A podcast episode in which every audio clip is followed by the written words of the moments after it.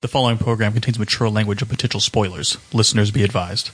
that or you're maybe aggressive and saying, well, "What do you like about it?" And they're like, "I'm not trying." No, I, I- I, don't- want to defend my fucking taste No. against you, asshole. I so yeah, simply asked her what she liked about it as we were driving to the movies, and she's just like, and like a good solid four minutes of silence, and then she goes, "Well, it was okay," and I'm like, "Well, I know that," but I said, "You said you liked it. What did you like?" And she's like, "Well, she looked cool." I'm like, "Okay, okay." so I think Spider-Man should get a praise because it's the first red man to achieve a multi-million dollar win for all red men out in the world. Guys in red his rant. It was a costumes? little rant. okay. It was a little woman rantless. The Marvel superheroes have arrived.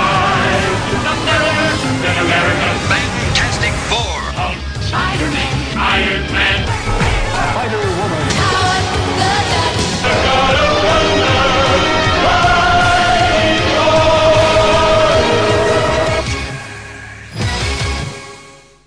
So welcome to the Marvel Superheroes podcast. I'm Diablo Frank. You are, Legal, Mr. Joe, fix it. And I'm illegal, Paquita Trotamundo. A- and that's not in any way unusual. We've done 70 some odd episodes, and it's just been your usual three co-hosts. No changes for this episode whatsoever. No, we all we all the same. Yeah. Sure, okay, I didn't get that joke. No, because Illegal Machine isn't here because he's on suspension for being a shithead during the One Woman podcast. Really? Yeah, he's on suspension. So I'm that's- surprised that's I'm what not it is. with him. We expect better from Illegal Machine. You I just don't. want to get He's yeah, we- worse than me. Well, you you need to be here because I'm gonna kick your balls. Remember? for Mm, I said I'm kicking you in the for first. that Uh, episode. did you will have something you want to say ball about the One first. Woman episode, right quick, while you had the floor? Well, if we're gonna talk about mediocre movies, and let's go then. How got- long do we day. have?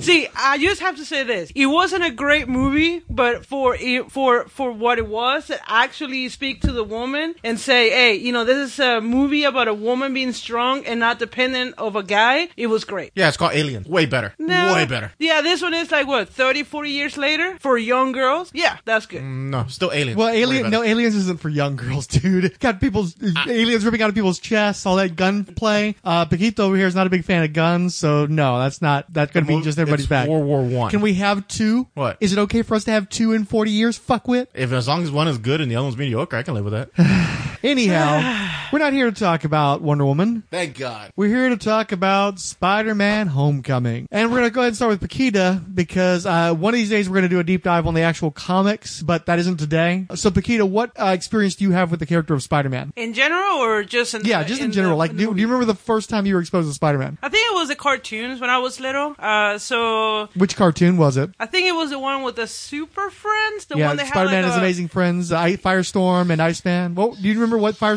Uh, okay, so uh, what do they call Iceman and Firestorm in, in Spanish? By the way, do you remember? Ah, okay, La Fuega and El Hielo.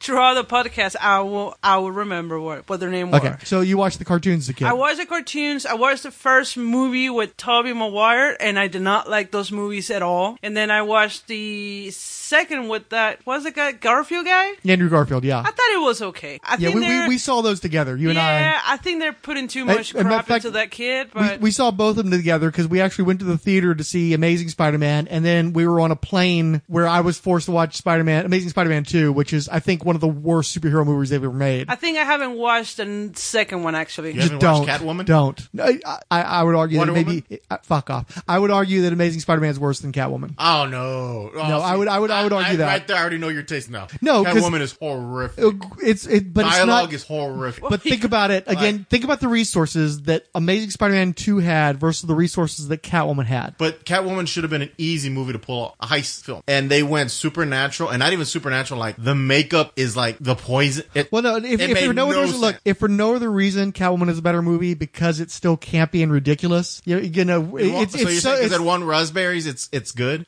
because it was it's it's like a showgirls kind of thing where you could watch it ironically and it can still be fun. There's no way to be entertained by the movie So Amazing Spider-Man 2. That's you that's an awful fucking Are movie. you wearing like skinny jeans while you watch it? Because it's so ironic. Ironic. I'm just saying you can actually find ways of enjoying Catwoman, even even if it's just like drinking games the like. But Amazing Spider-Man 2 is just the worst. I saw it mean, one- it's, it's, it- think about it. That movie was so bad. Sony said, "Okay, Marvel, you better take Spider-Man ho- back home. You better, you better take him off that our the hands a villain little with bit." Electro? Yeah, and Green Goblin. I vaguely remember the movie. It, it's it's got a few mo- moments. I think Andrew Garfield is good. I, st- I still think I, I like Andrew Garfield best out of all the Spider-Man. Personally. I like the Hell no. actual actor, but I did watch like the first five or, or ten minutes of the of the second movie, and it kind of pissed me off because it's like, yeah, this kid is too popular to be a geek. Like his uh, whole attitude, being like, oh yeah, you know, being so well, and he's a little a little too thirty something too. You and it's a little That's- bit too handsome. Harding was the best Spider-Man I've ever seen. This You mean kid. Holland? Oh, Holland. Holland Okay, man. yeah, yeah. Oh, but f- f- finish what you were saying though before we dive into the movie. So you, you watched the cartoons as a kid. You watch the movies, most of the movies I, apparently. I, mean, I know about Spider Man because uh, you like it. I mean, you you talk about it, and uh, come on, it's kind of famous too. yeah, it, So I, I know Spider-Man's kinda one of those guys. stuff. You don't have to be a comic book person to know who Spider-Man is. He's kind of omnipresent in the culture. It's like Superman, Batman, to a lesser degree, Wonder Woman, Spider-Man. You may never have read a comic book. You may no, never have known anybody who read comic books. You still know who those characters are. Though you can't escape them. And then I, I, I did more learn into depth with you because you told me more about how I know he was geeky, but I didn't know into what extent he was extremely smart. So that's Yeah, kinda- you you might. I mean, if you read comic books, you might you probably like the character as portrayed in the early Steve Ditko, Stan Lee comic books because he's he's a much more hardcore nerd for the first several years under those creators. And not just Tobey Maguire in the Yeah. actual first three movies, for which I did not pass that as a geek at all or nerd or anything. I, honestly, I thought he was a little bit too much of a geek. You couldn't see how he ever could have gotten out of the shell. Not the I, I could I Spider-Man- could never see Tobey Maguire becoming the John Romita Spider-Man. Not the Spider-Man was the worst geek. Spider- yeah, the yeah. Uh, even do you, do you, what about Nicholas Hammond from the '70s uh, TV show? I'd probably watch that, dude. He definitely was a better- Raimi's Spider-Mans get too much praise. It's the same thing with the Batman, Nolan Batmans. The only one and anyone really likes of the Spider-Man is always the second one. Why? Because Doc Ock. It's not because of Spider-Man. When you watch with Bat- Nolan Batmans, no one gives a shit about Batman. They all like the Joker. Mm-hmm. Same thing. So Toby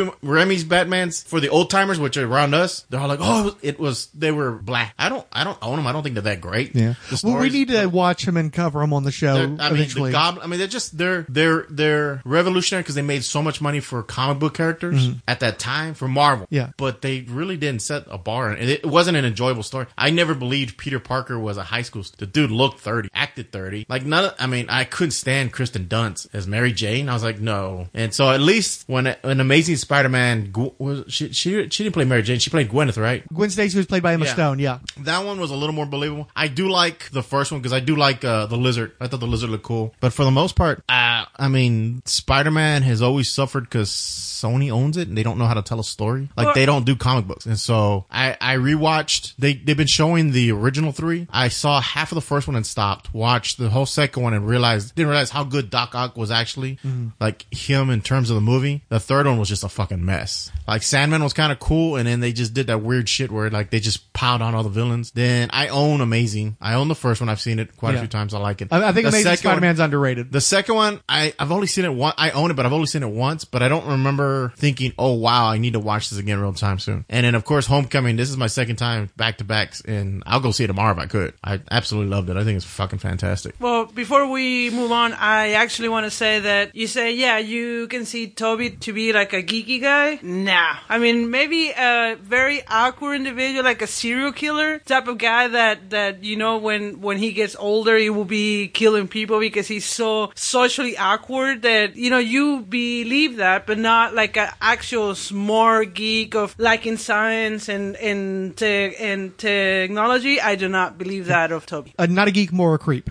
Yes, exactly. A creep. Briefly, where does Spider-Man sit in your uh, superhero hierarchy? I've been reading it since uh, McFarlane. Okay. Yeah. So you grew up on Spider-Man too, then? much, yeah, I mean, Would I you remember- consider yourself a Spider-Man fan? Yeah, I'm well versed in Spider-Man's universe. And, and you know I don't. I don't consider myself a Spider-Man fan. I liked him when I was a kid. The Irredeemable Shag likes to talk about people having a Batman phase and getting past that, and not really caring about the Batman anymore. I had my Spider-Man phase as a kid, and then I got past it. and No, I don't but really see, give a shit. I, I don't. I don't dislike Spider-Man. I just don't have an interest in him. Well, no, no, it depends on who writes them. Yeah, I mean, Like, there, when there you will. get when you get them old schoolers, they write the same shit Stan Lee wrote. So who cares? Thus, um, when Nick Spencer was writing it, it was great. Um, who was was Nick well, Spencer? Spencer, no, well, he did the the Deadly The Foes of of Spider-Man, which who- which you've talked about a lot on the show. Yeah, I love- I but thought it was like fantastic. he didn't actually write Spider-Man. Spider-Man. No, who was it? Um, You're talking about uh, uh, Slot. Dan Slott. Yeah. Dan Slott. I, I liked his take on Spider-Man and Doc Ock and absorbing his memory. Have you read the newer stuff that they've been doing Uh, since Secret War, I've I've read it. It's, where he's more like it's Tony not- Stark now? Yeah, it's it's he kind of got lost where where now he's this multinational companies all over the world, and Spider Man's kind of almost like a Batman character where he's multiple. They did like Spider-Man Incorporated, yeah, basically, kind right? of. And yeah. I, I, I mean, it's was too. I like. I liked. To me, Batman, Spider Man, Daredevil are cool when they're your local neighborhood Street Fighter. When you start putting them in these huge arenas of global wars and stuff, it, it makes no sense. Like he's a Spider Man who shoots around buildings. Like that's more like Cap, Iron Man. That's there. So that's what I liked about the movie. They kind of hinted that too. So I don't see it as a neighborhood guy because he actually have cool power and and not just shooting spiders. Is that what they call like a uh, like a yeah, web? but that's He's more into like he's very very agile, strong, fast. And that's why all his villains are like that. And they're all like the Vulture, the Rhino, Electro. He doesn't fight galactic characters and he doesn't fight, um, like the Red Skull characters that are continental. He, So he doesn't have like uh, enough power to Yeah. do damage. No, Ah, I can see he, that. He's, he doesn't believe in taking lives, so he couldn't fight in a real war. Um, he's your local neighborhood. He's a smartass. He swings around the city. He So stops petty crimes. He stops crimes in the city, but you're never gonna stop see him stopping a nuclear bomb from going off. You're never gonna stop him. You're gonna watch him stop a cosmic character for taking over. Those are just that's not where you're gonna see him. so okay, I can see why- your point there. That's why that's why he fits perfectly. Um, and even in the movie, they kind of hint that you know that's why he wants to stay local. So that's why I was like, he's not uh he's he's just not big enough to do that stuff. Okay. and they do that I- too much with characters. They did that with Batman. Um, because I, I I saw what you were talking about one day. I was rewatching uh, some Justice League cartoons, and Batman is kind of out of his league, and they make him too too dark where he's like, oh, I can take down the whole league. yeah, know? they they overcompensate. Yeah, there was I a was- long time there, and I get why they did. they that. lost the whole detectiveness of him. Yeah, back especially when they started the Justice League in the '60s and going into the '70s, because Batman was so defined as a as a detective, as a gadget guy. Then what would typically happen in those old Justice League stories is he'd be working the machinery, he'd be trying to shut down the device, but he wouldn't really be able to do anything else. So he's kind of useless. In fact, if you look at those those comics, a lot of times Batman is the way we perceive Aquaman these days. Like after Super Friends, where he was the guy who's always having to catch a ride in Wonder Woman's invisible plane, Yeah. and like uh, you know everybody else is like he's going to push the the Earth away from the sun. This guy's got his energy beam, and Aquaman's going to go talk to fish. Yeah. You know, so so Aquaman became the punchline because they built up Batman as such a super competent guy. But the problem I have with Batman is that they overcompensated to such an extent that now it's like, great, yeah, Batman, yeah, Batman's Well- going to save the day. Why why do we bother with the rest So, of the team? Because Batman's better than Superman. He's better than everybody. Smarter than everybody. Well, no, he, so- has got a, a way of defeating every single person. It's and just that's the tiresome. thing. that- So no, no. So I'm as I'm watching the shows, I came to realize if you really look closely, Batman's a villain. He just hasn't crossed the line yet. He's already figured out how to take out the league, which none of the league members have thought about. Mm-hmm. He's actually thought about how to stop and let's be honest, kill his friend. He's thought about how am I going to kill Superman? How am I going to kill Wonder Woman? How am I going to kill Martian Manhunter? He's gone. He's already had that thought process, and he's just a shy step from committing crimes. Like, and technically, if you look at it, he is committing crimes. He's assaulting people on the streets. When he kicks in Killer Croc's lair, and Croc hasn't committed a crime, and he's beating the shit out of Croc, that's assault. He's he's assaulted a citizen who's committed no crime. So as I was watching the show, I started realizing like, man, man, man, Batman's actually a villain. Like if you start looking at it, like in terms of criminal, like he's a villain. He's a, a villain amongst heroes who's just they keep him around because they're not sure what. I'd almost felt like they kept him around just to make sure he doesn't go shit crazy and they can stop him on the spot. Because if he goes underground, they couldn't touch him. He'd vanish and just bad shit would happen all over. So that's just what I was reading into the show as I was sitting there binge watching it half awake. Well, it's like for me at the big companies, especially it was at the worst in the 90s, where they had their top characters, their guys that they were going to push, and they were just going to push them so fucking hard in your face. We've got the icons. We've got the icons, especially I think after Image, they wanted to make sure to show we had the iconic characters. We're all about our characters because they didn't have the talent that they used to have. And so they were just really in your face about it. And uh, Batman especially is a guy they just ran down people's throat, telling you how cool he was, how badass he was, how you have to read his comics. And they did the same thing with Spider-Man and they did it with some other characters as well. But where I, you know, I turned on Batman specifically because of that stuff you're talking about, where they, where it got to the point where he's basically a villain and he's a dick to all of his friends. Yeah. And he's just like, I, I just got tired of his bullshit. Where Spider-Man, I got tired of Spider-Man and I, I, I got tired of his presence. I got tired of him always being pushed, especially especially in the '90s. But he never turned into a like total dickhead. You know, he's still an all right guy. He's not. He's he's represents a type of heroism that I don't find very appealing. I'm not a big fan of the guys who are just like, yeah, I'm the nice guy and I'm pretty good at stuff. I'm not the He's best a blue at collar hero. anything. man. You He's know, blue collar hero. but he's not really blue collar. He's really middle class, sort of. He he, he lives in Well, this, like this idealized New York, maybe? huh? He's a pacifist hero. Is No, he's not really a trying say? pacifist. No, it's that he's just middle brow white boy. You know, it's it's just like, he, especially that again back to the '90s. There was a time where he was poor and he had this old elderly aunt that was always on the verge of death, and he was kind of a nerdy guy. And he's trying to keep up with his friends, and you know, he, then in the '90s he was married to a supermodel, and he had a high paying job in journalism, and he was you know had books published that he was doing signing tours on and shit like that. It's like this guy isn't my underdog anymore. This isn't the guy who's like representing guys like me, and he's never really represented guys like me because uh, my straits were different from his straits. and uh, it just he always seemed like his problems were more white people problems, you know, to to but to much degree. Like he's supposed to be the common man, but it's like you're you're living in a nice apartment, you got a beautiful wife, you've got cool gadgets, you're really super smart. I I I, I didn't see him as aspirational. I saw him as the kind of guy who thought he was normal, thought he was average, but he had all kinds of great lucky breaks, and he's got all these great friends and all this cool stuff that happens in his life. So he just that that kind of wears on me. But he's an all right guy. He's a he's an all right kid. He's just not my kind of superhero. Obviously, I'm a cap guy. I like the guys who really step up and fully embrace superheroism. Where he's the guy who The ones who give he's always- speech on the GMs. And, Yeah, and exactly. Uh, don't get detention and right. behave properly. Right, I like those guys, or I like anti-heroes too. It's like when, even when I was growing up, I very early on I switched from Spider-Man to be more of a Team Wolverine kind of guy. You know, when I was a kid, I was a big Wolverine guy. So uh, I, I just uh, different personality types. Different. I, I like guys that commit to whatever it is that they're doing 100. percent And Spider-Man was always a part-time everything. He was a part-time superhero, part-time photographer, part-time student. He just seemed like he was half-assed in everything that he endeavored in. So I just wasn't Well, into no, that. because he was living two different worlds where Cap doesn't. Cap lives one world. He's Captain America and that's it. Where Peter Parker had to be a normal, he had to be Peter Parker and Spider-Man at the same time. So he had to live two dual lives. He had to,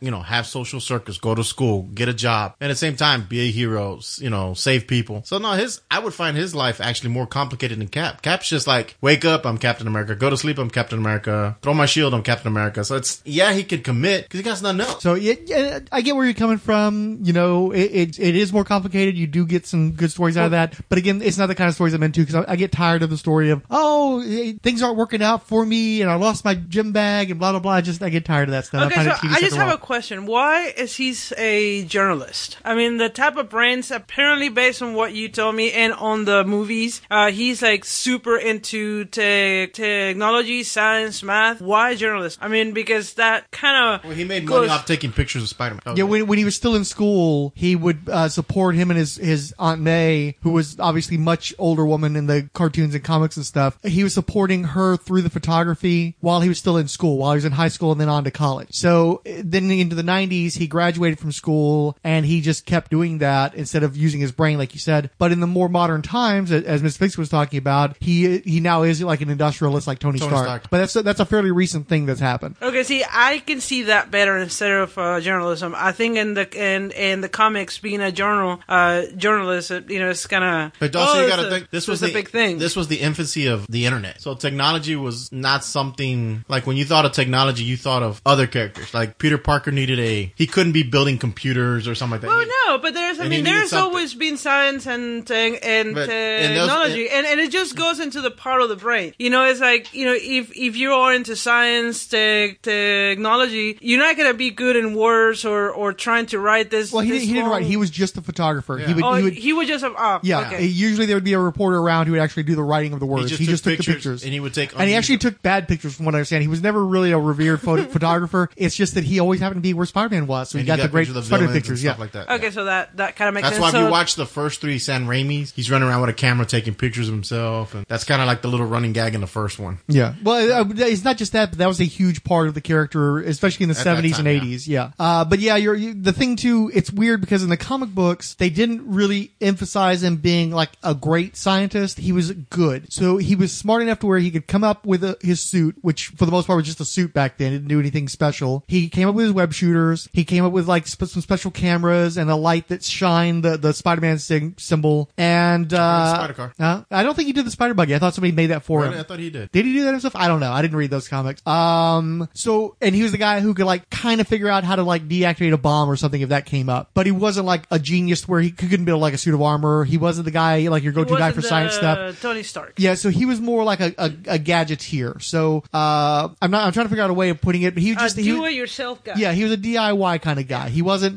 really at that anywhere near their level. And I would think that in the Mar- the way Marvel is characterized, because of the stuff that people can do in Marvel, the stuff that he could do as an inventor just didn't compare to what Reed Richards and Victor Von Doom and all those kind of guys could come up with. So he was too small time. It's like I think there was this great divide where you're either a guy who can come up with a time platform that allows you to go back to ancient Egypt if you want to, or you could just make like web shooters. And then that that there wasn't a lot of parity between those two. And I and I can see fix it point now about him being a local and not a major hero because he doesn't have the actual power to. Yeah, the, the power To do level of being major world class. Yeah. Yeah. And actually that's something I liked about the movie was that we got back to Spider-Man. He, he's full on in high school. You know, they, they got that great bit where Tony says that he's 40. He's like, I'm 15. It's like, so he's like a hardcore kid to the point where I'm pretty confident that in the next movie, he's still going to be in high school. You know, it, where he's not going to have already like with the Raimi movies, was he even in, still in high school or was he like just barely still in high school when the Raimi movies first started? I think that I- Tobey. The, Yeah, I think he the- graduated high yeah, school. he was. Yeah, a by the second on movie, I think he was already movie. out. Yeah. Yeah. Yeah, but on the on the first movie, he was a senior, I think, because Well- they're still playing that high school. Well, shit. the thing, the one thing that really stuck to me on this movie was he didn't have spider sense, which I thought was weird. Yeah, yeah, where the ADHD motherfucker? We're not even. You're like out of Well, nowhere. It's like spider yeah, sense. All right. Uh, well, I'm thinking about the movie, dude. Okay, but it's like it's got um. So we're we're we're firm that he's a high school kid. Yes. We're firm that he's not trying to work. He's not trying to juggle everything yet. It's just trying to get his school life and his superhero life together. I like that he's still very much still figuring out how to be a superhero. They emphasize that a lot, where he's kind of stumbling along. A- As a matter of fact, I think it's a major. Uh, clearly, it's a major part of the movie is showing that he's really not ready for prime time yet because they they try to tell us that in Captain America: Civil War, but he's going up against other superheroes are doing very well. This movie does a great job of underlining. No, you you helped out a little bit. You were a good distraction ploy. You were not there to be a, a major combatant. You were just there to kind of give me some numbers. But you're not ready for this show, and he shows that throughout this movie that he's not ready for that. And I'm glad that we're getting to a point of seeing Spider-Man. Well, he's a kid. Yeah, they're they're uh, because he's and he's not ready to be an and he Avenger sees the yet. world like a child. Yeah. That's why when Michael Keaton tells him you don't know the world, that's like I, I get that. Like if I was if Spider Man was Tobey Maguire or the Andrew kid, they probably they're older, so they would have been like, well, I mean, he's right. Tony does sell weapons. Yeah. Like my suit was made from blood money. I get that. He doesn't get that. He's a fucking kid. Like he hasn't seen the world yet. Very simplistic. Yeah. yeah. Well, not simplistic, but in his world, Well, like life is very black and white. Yeah. His his world, life really is black and white. Where if you had the older Spider-Mans, of course they would have been like, well, yeah, you know, you're right. You know, the the suit came from weapons. Like Tony makes weapons. You know, we destroy the city and then we get paid to fix the city. Like you would see all the the under the underbelly of what's going on. Like you know, we're not just shiny heroes. We actually ruin people's lives while we're fighting each other. Like you would understand all that. He didn't. You when I watched him, I got the sense that he doesn't understand any of that. He's too. He wants to get out there and fight. Uh, he he's, he's a kid. He got great power. And he wants to get out there and beat up somebody, and he wants to look cool. I, I that's what I found refreshing about because I found myself saying, "Why are you doing that, you idiot?" And then I realized because he's a child. Like if I was a child in that mindset, I'd probably do the same thing. So I was like, I found that extremely refreshing. Well, I think that that was, a like I said, I, I liked Andrew Jacks, uh, Andrew Garfield better as Spider-Man. I just, I liked him. He was definitely a Romita era Spider-Man, but I, I just liked him better. I thought that his line delivery is better. He just had to deliver much worse lines because the writing on those amazing movies were not great. This kid is, uh, really good at, cause he's, he's in his twenties, if I recall correctly. I think he's in his early twenties, yes. But he's so good at selling himself at being younger. He's so good at selling that persona to where even though, you know, I mean, he's got a great physique. He's, he's pretty well built and everything. We see him, uh, half naked multiple times in the movie, but he, he makes you feel like he's, he he may not be able to sell 15, but definitely he still feels like a kid just by through the performance. And I, I thought he did a great job I with that. thought he was like 16 or 17. and, and based and on his that's, and persona, that's the whole thing that the entire movie because Frank told me that he was 20 and I'm looking at this kid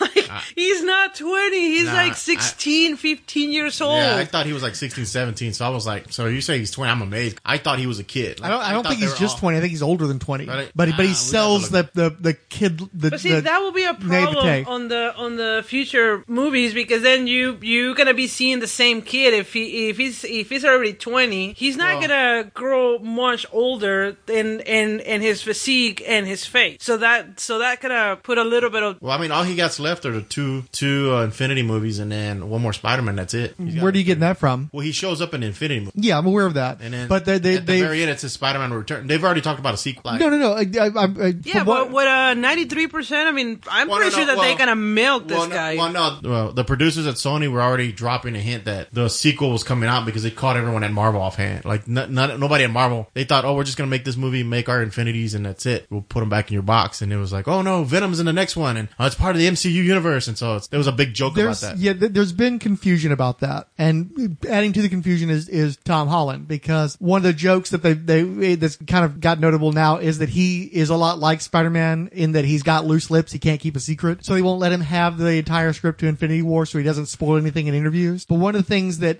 either he or one of the producers let slip was the plan is to do three spider-man movies that are co-production between sony and marvel uh the my understanding of the deal is that marvel took spider-man back and they have complete creative control over Spider-Man over the course of these three movies, and they also get to use him in the, their Marvel movies. But it, it goes back to Sony after those three movies, potentially, unless they negotiate another deal. Now, one of the big sticking points, because they kept going back and forth with this, is that Sony is still going ahead with a Spider-Man cinematic universe that they're handling. They're making the Venom movie. They're making the Silver and Black movie starring Silver Sable and, and Black Cat. They've already got directors on those movies. They're already doing the scripts and everything else. The bone of contention was whether or not they were going to get to use Spider-Man in the Sony movies. And Kevin Feige came out and said, no, you know, it's, it, we've got Spider-Man. We have creative control, creative control over Spider-Man. You can do your little stuff off the side, but you can't use our Spider-Man in your movies until, you know, he We're goes done, back to y'all. And my firm expectation is that Marvel and Sony are going to make their three Spider-Man movies, their new trilogy, and then that's going to be it. Because I think that the reason why Marvel did what they did was because A, they wanted to be able to pump up the Marvel universe, uh, you know, by having the association with Spider-Man, a character that everybody knows is Marvel. B, because they make so much fucking money off Spider-Man merchandise that they didn't want to hurt their brand, their character, a character that they know is always going to be theirs to some degree because they can't disown them the way that they've had to disown Fox's X-Men because they can't, they can't work with Fox. They've always had a better relationship with Sony than they did with, with Fox. They are very resentful toward Fox. Fox does not want to work with Marvel, does not care to be associated with them. They are perfectly content to keep doing the things that they're doing without any help from Marvel. And they're perfectly happy to shit out a bad movie too, knowing that they'll just recover down the line, which they've been able to do. They'll do like two or three shitty ones and then a great one, get everybody energized, then do a bunch of shitty ones again. It's just how they operate over at Fox. Sony cared about the, the line. They were trying to cultivate that. They wanted to get that universe and they know they're going to get a boost because even though they can't have Spider-Man in the Venom and Silver and Black movies, they can hint and they can also know that down the line, he's coming back to us. Down the line, he's going to come home to us. They know they're going to be able to ride a wave coming out of the Marvel Association, but they're going to burn through their three movies and then Sony's going to go do their own thing again. So They- it's an interesting situation. they are gonna do the same thing, and then they they're gonna realize that they're gonna fuck it up. They're just like, oh, can, can you guys please take us back? No. Because I see that happening. I mean, the the this movie was an extremely hit, and I cannot see them of just Sony doing that because they be, because they haven't done it before. I mean, this movie was an action. Ninety three percent it was in the Marvel universe, and I don't think they can recreate that. Yeah, no, yeah, and I'm not. I'm not sure ones. that I agree with that though, because the thing is, they're going to have already built up Tom Holland by that point. They're going to have the suits. They're going to have that that association, and they're going to want to build their own stuff. Now, again, my understanding is that Disney gets nothing off the Spider-Man movie. They're not making anything off the movies themselves. All that money goes to Sony. The deal is Marvel has complete creative control. They get a producer's fee, and of course, they're going to make a fuck ton of money off the merchandising. Yeah. Because Um, they own the rights to all that, right? The merch. yeah, yeah. So they, that was part of it is they wanted to make sure that Sony didn't fuck up their, you know, golden creation. And I'm sure, you know, I mean,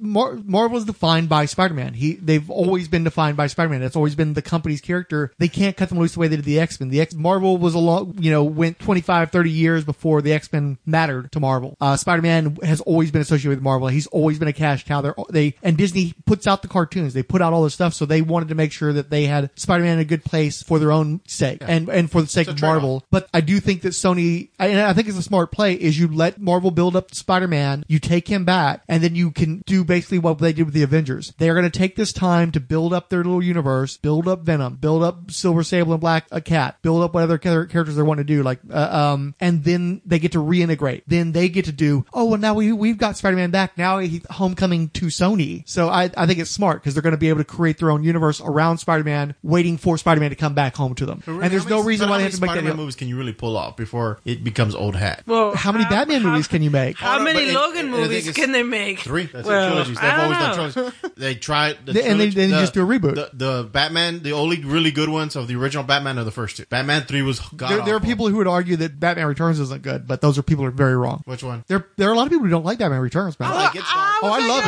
it. My, my point is, even Batman after the first two, the sh- you know they jumped the shark. X Men, the first three, what is it? They had they had a reboot which was First Class, and then all of those. Logan, there's only three. The first Spider Man there was three. The second Spider Man there should have been three, but there was only two. You- You can't, I can't see them doing like seven Spider Mans. and I can because look at James Bond. You know, you, you recast Bond the is- actor. but you- Bond is very just like Star Trek. It's very tiresome. Like the first, like they say, every other movie's the hit. One will drop, the next one will be. They'll do something different. no, different. Star Trek is every other movie. James Bond is again about one and three are good. say one Uh, they, they've had a four. decent. They've had a decent streak with Daniel. But, uh, uh, but they also change actors. Yeah. And so you get a different take on Bond. I mean, the only reason I like Daniel Craig the last run was because he was more of a thug. He wasn't a Brosnan or a, or a Connery, you know, where he was a smooth or even a Rogers. He wasn't this smooth. He was more of a thug. Like he beat up people and he got his balls bashed in and he was a thug. So I kind of like that aspect of him. He, they tried to play him up a little bit the last one in Spectre, but it just, again, failed. It was just a crappy movie. So I, I think I, thing with the I Star like Wars Spectre movies. better than you. Apparently, I, I actually thought Spectre was pretty good. Uh, I like the one before Spectre. Um, and, And I Star- no, I didn't like Skyfall. What's the- oh, I'm, I- I'm I- sorry, the first one before Skyfall. Uh, uh,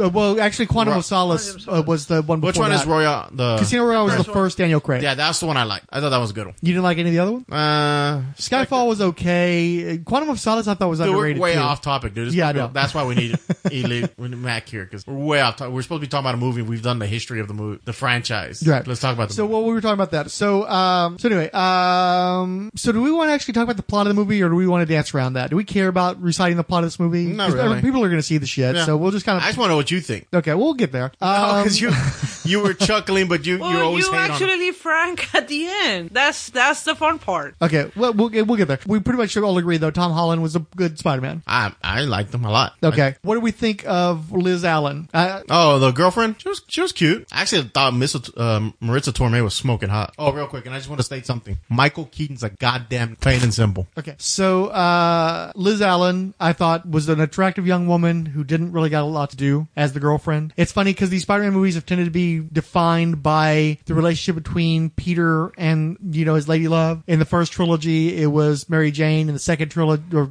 duology, I don't know what the hell you call it, the twofer uh, was uh, Gwen Stacy, and those are like the two big women in his life for the most part. I think the third would maybe be Black Cat, which again would be very interesting once he goes back to Sony. Um, but it's interesting that since they're going back to the high school days, or seeming like they're going to go back to the high school girlfriends too, the ones that didn't really make it big. And it's funny that they went back to Liz Allen, who was again one of the big girlfriends in the early days, and hardly anybody seems to remember Liz Allen anymore. I don't remember. She married Flash Thompson ultimately. If I remember, didn't she? Or was that Betty? Fuck, who married Flash? Who cares, dude? No, Liz Allen married uh, Norm Osborn, Norm uh, or, or uh, Harry Osborn. Okay. Okay. He also So anyway- couldn't be Norm because that's Yeah. the I don't dad. even know any of those. That'd have been names. creep. Yeah. So, yeah. that would- Well, that that's what Gwen was up to instead. Unfortunately, thanks to Michael Straczynski. Um, but anyway, but it's weird because we're so used to the romantic angle defining a Spider-Man movie that the fact that they kind of play at the romance, but it never really amounts to a lot in the movie, gives us a lot different flavor than the other Spider-Man movies. It almost feels like they're giving us a prequel to the the other Spider-Man I, movies. I felt like this felt very 80s to me. Oh, Like- the the soundtrack alone. but the just the feel of the movie, like that teenage angst high school movie. Yeah. I felt it. Like you had the goofy friend who I kept thinking they kept calling him Ned. and I kept thinking Hula. I don't know why. oh, right from from uh, Plastic, Plastic Man. Yeah, I can see that. Yeah, I kept thinking Hula, but like you had. Well, didn't you say that they, that character was from Ultimate Spider-Man? I don't like the guy so. who was. I, I never really read Ultimate Spider-Man. I don't like Bendis's writing on Spider-Man, so I never read any of Bendis's. I, I've touched on it, but I haven't really like in depth read a lot of Bendis's Spider-Man. But he did have a goofy. Um, Did you say who's Paul the guy Jenkins, who no, was? Paul oh, Jenkins Paul Jenkins was doing. he had it. like this he had this goofy chubby friend and like he had all these weird the guy? neighbors i think so i think so but i remember his name might have been ned if i remember correctly i'd have to go back and read the paul jenkins stuff Okay. but like I know they. I, know they brushed up against Ultimate Spider-Man a lot because you realize Donald Glover's character and Donald Glover is from Community. He campaigned to become Spider-Man he wasn't going to pay Mi- miles morales he was never going to play that character Right, but I think He's isn't he playing? old. But no, what I'm saying though, isn't he playing the uncle? I mean- because if I remember correctly, in the Ultimate he said, Spider-Man, he said there's a, his nephew lives in the neighborhood so Right, and I think he's playing that because I think Hobie Brown is the Prowler, and they were. Oh, was he? Well, no, but that's just it. He's not Hobie Brown. He's got a different name. Okay. So I don't know if he had a different name in the Ultimate Universe or not because I didn't read So I those don't know comic because books. I know. Well, I know in in this movie we had the Vulture, Scorpion, Shocker, and the Tinkerer. Those Uh, not, was it the Tinkerer, the guy's yeah, name? I think that, the guy that was like, you know, I'm I'm always quizzitive. I like that at least three of these guys we knew because uh, Bokeem Woodbine, of course, we've known for ages. I remember, like, I think the first thing he was in that I recall was the Big Hit. Oh, yeah, yeah, That with yeah. Mark Wahlberg. Yeah, he's and he's that done, he's done tons of stuff. Uh, yeah, uh, and he was he's within Fargo, which I didn't watch the most that season, but he- apparently he was lauded like he was supposed to be playing this incredible character that everybody loved. We only watched like an episode of it, and oddly enough, with Kirsten Dunst, so like weird Spider-Man connection there. We only made it through the one episode, and then we didn't carry on with it. And then you've got uh, obviously Michael Keaton. who's like goddamn national treasure. Yeah, he's Batman. Loved him, dude. Ah, He's Batman. Dude, he's the greatest fucking villain. Just watching his facial expressions, I was in awe. Like, I was like, please, more, more of that. I was like, just, I was fucking floored. I, I forgot how great of an actor. Now, granted, for about the first few minutes, when I first saw it yesterday, I was thinking, hey, look, it's Mr. Mom. And then he did his shit. I'm like, oh, that ain't Mr. Mom. Especially when he punched that dude in the face, the very, very beginning. For the first, like, 30 seconds when I first was watching, I was like, hey, it's Mr. Mom when he's super old. Like, I, I was trying to remember the name of the character he played as Mr. Mom. And then he turned around and he punched the and I'm like, ooh. And I just forgot, like, damn, he's just a great actor. it just kills me that this guy has spent the better part of 40 years trying to live down Mr. Mom. And especially Well, no, no, well- when he was Batman, everybody's like, Mr. Mom Night is Shift? Batman? Night Shift? Night Shift is a great movie. But you're the one who went there. Why would you go all the way back to Mr. Mom? I love though, Mr. man? Mom. That's I one mean, of my favorite movies. Like, I remember. I, remember really liking going Mr. to Mom. the I saw that one in the. I, I don't. I, did I see it in the theater or did I see it on cable? Anyway, I saw it. I Very saw early it in the office. theater. I remember we saw it in the theater. Spider-Man, loved. Spider-Man. Come Oh, no, on, we are, we're, guys. talking about, we're talking about Michael Keaton. Okay,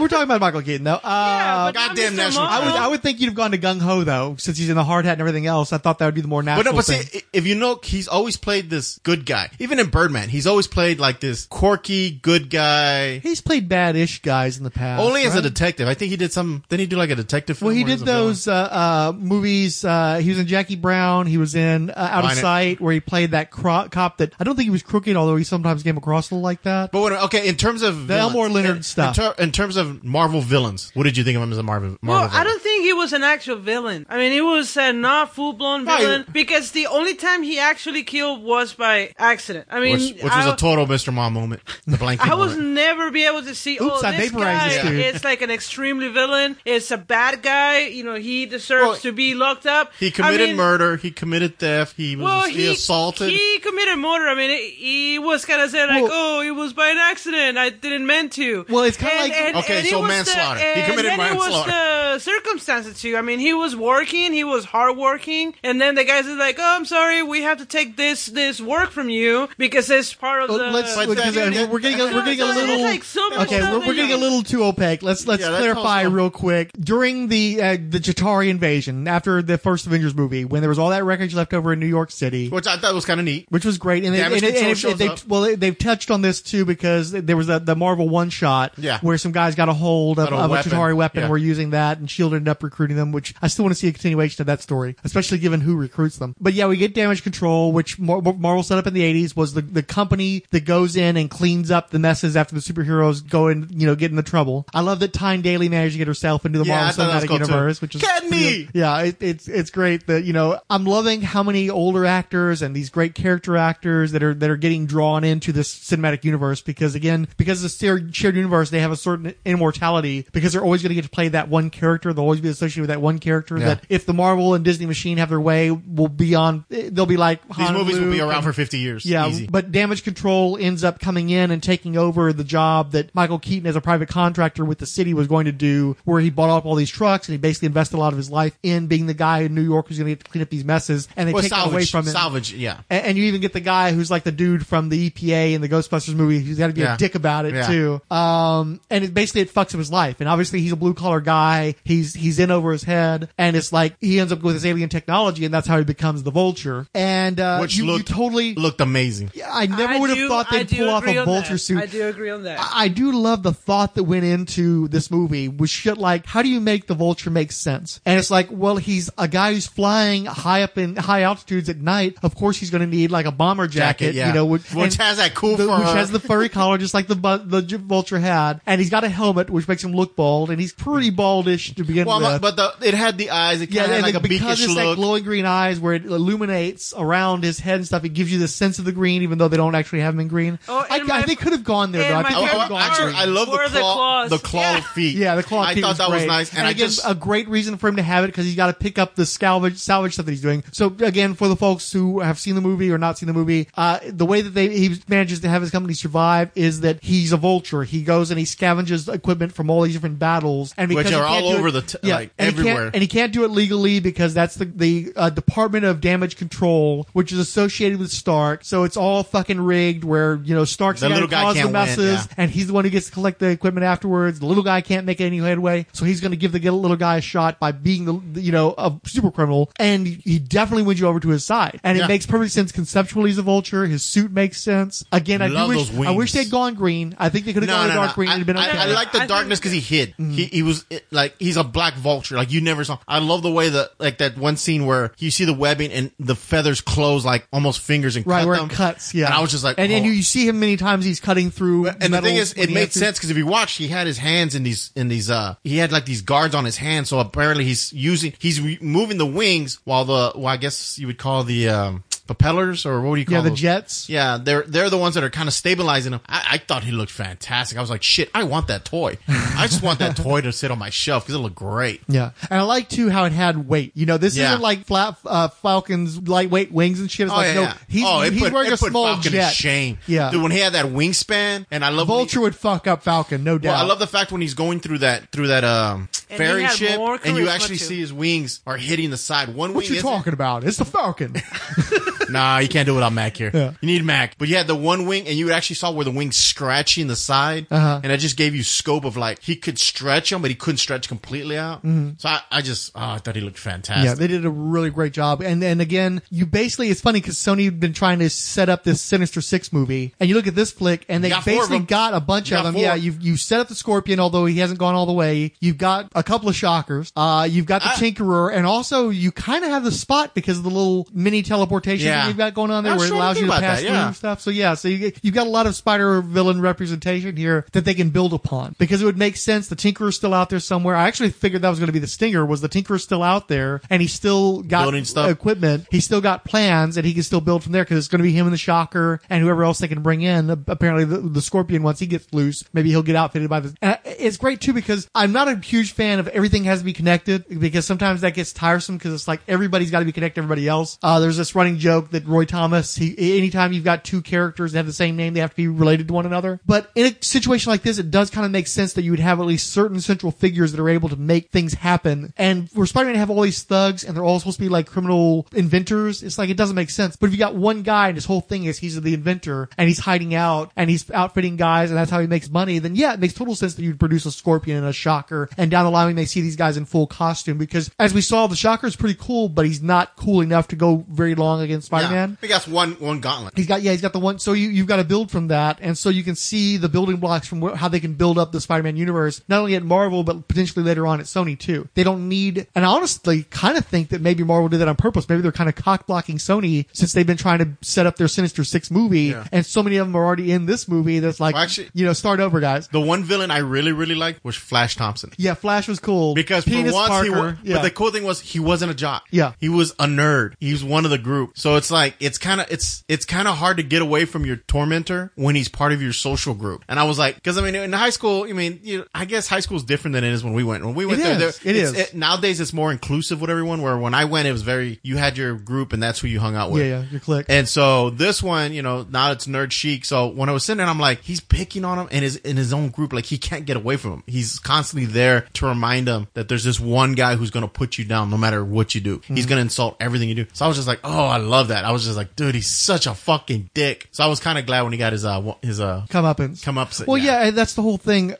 Again, as you said, things are different now. Back in the day, the, the football star was going to be the, the jerk, the jock, Yeah. the, the the guy who ran the school, and kids just don't work that way anymore. The the culture's changed, social media, uh, zero tolerance, all this kind of shit. And so, what was cool about uh, Peter Parker's high school today is, for starters, not a bunch of fucking white kids. You have a nice mix. Yeah. I like that Flash was uh, uh, apparently uh, of East Asian descent. I'm not sure exactly where Oh, he's he's supposed to be from, possibly, but it's hard to tell. I don't. I, I'm not. Well, he was versed DJ. He was DJ Flash. Okay. He never said his name. His name wasn't like Flash Thompson. He went by DJ Flash. 'Cause When he was in there doing uh, Penis Parker, he was like DJ Flash. Boom, boom. I was Yeah. like, oh shit. But, awesome. but what's cool is you can totally see how that would work because obviously he's got money. He's probably got social media game. He's the DJ. So you can see where he would be able to insert himself to Image. become a central figure. Image. Yeah. And he's got the money that Peter doesn't have. So it would make sense that he, even though the, the, the, the social strata is set up differently than when we were kids, you still have social strata though. It's just that you're going to have, and it, was nice to find a way of working him in there because I don't know if you guys remember, but in the Raimi movies, fucking Joe Manganiello, or whatever the hell that guy's name is, the, the guy from True Blood and the guy who keep talking about maybe going to play Deathstroke in the Batman movies. Oh, yeah, yeah. Uh, he was Flash Thompson in the first uh, Oh, Spider-Man yeah, movies. yeah, was. That's right. And so it's it's kind of nice that we're getting away from the white guy has to be in so many different roles in the movie. It's like it was nice to see a, a different kind of person there. I love that they had so many uh, black actors in this one. I love that the two main females in this movie are both African American. Was she? Um, The other- Zendaya, yeah, she's I she's thought black she too. was Hispanic yeah, I for thought she was some like Puerto reason. Rican or something. because the attitude probably.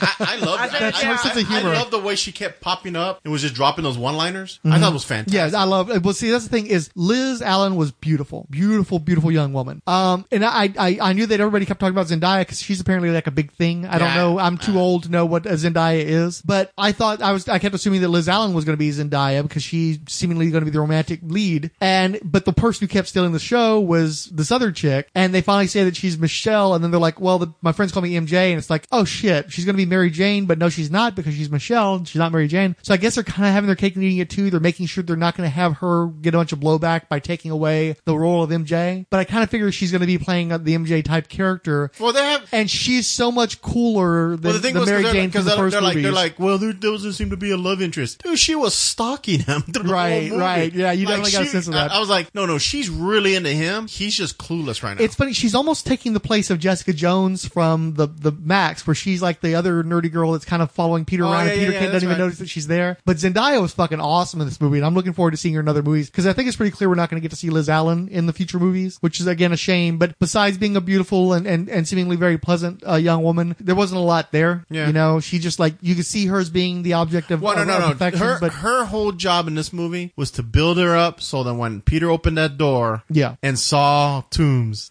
you were like, because I I already knew it was coming. So when that scene came, I stepped back and I watched, and I want to say at least sixty five percent of that theater was like, oh my god, you you you heard the reactions. Yeah. People reacted to that. Scene. I was shocked too. really. I, I, won't lie. I, yeah. really thought you were gonna be like, well, I saw that coming. no. well, Wait, see, because I won't lie. funny. When it happened in the movie, scene? Okay, he's talking about after Michael- after. Okay, let's let's break down a, a, a moment. Okay, one of the great things about the movie uh, is that the trailers show you seventy five percent of the movie. You know, just like all trailers do, it shows you Yeah. that minimum seventy five percent. It takes you three quarters way through the movie. It shows you one of the major action set pieces, which involves a f- spa- ferry being split in half and Spider Man and Tony Stark having to try to pull this shit together and save everybody. And you think, okay, well that's going to be one of the big action set pieces, but you don't know. Nobody, nothing from any point beyond that is seen in the trailer. So if you don't want spoilers, you need to cut things off now. So be- as a consequence of, and by the way, one thing I like too is again, we're, we point out that Vulture is a very sympathetic villain. Yeah. He did not split that ferry in half. No, Spider-Man accidental. taking the, Yeah. the laser pistol from him and then not knowing what to do with it once he had it. That's what splits the fucking ferry. And that's and that's what I'm saying. He's not a full blown villain, Right. And you guys Well, went into like a well, way no, no, no, he- conversation. no, no, no, no. You guys You- were talking for 30 you can be minutes, and sympa- then you just can got- be sympathetic No, to him, is- but he okay, is a villain. I'm not He's saying killed- he's a good guy. He's I'm, ta- I'm not saying he's a good guy. I'm just saying that he cannot be like a blame for everything that happened, for every death. I mean, he just Wait, wait, wait, is no, a, no, no, is a bad guy. He's just sense. not a villain. He not, took a life. Like, oh yeah, He took him a up. life. He's committed grand larceny. He's assaulted. He's a bad guy. He literally pulled out a gun. He pulled out a gun and, and threatened a child with a gun. Uh,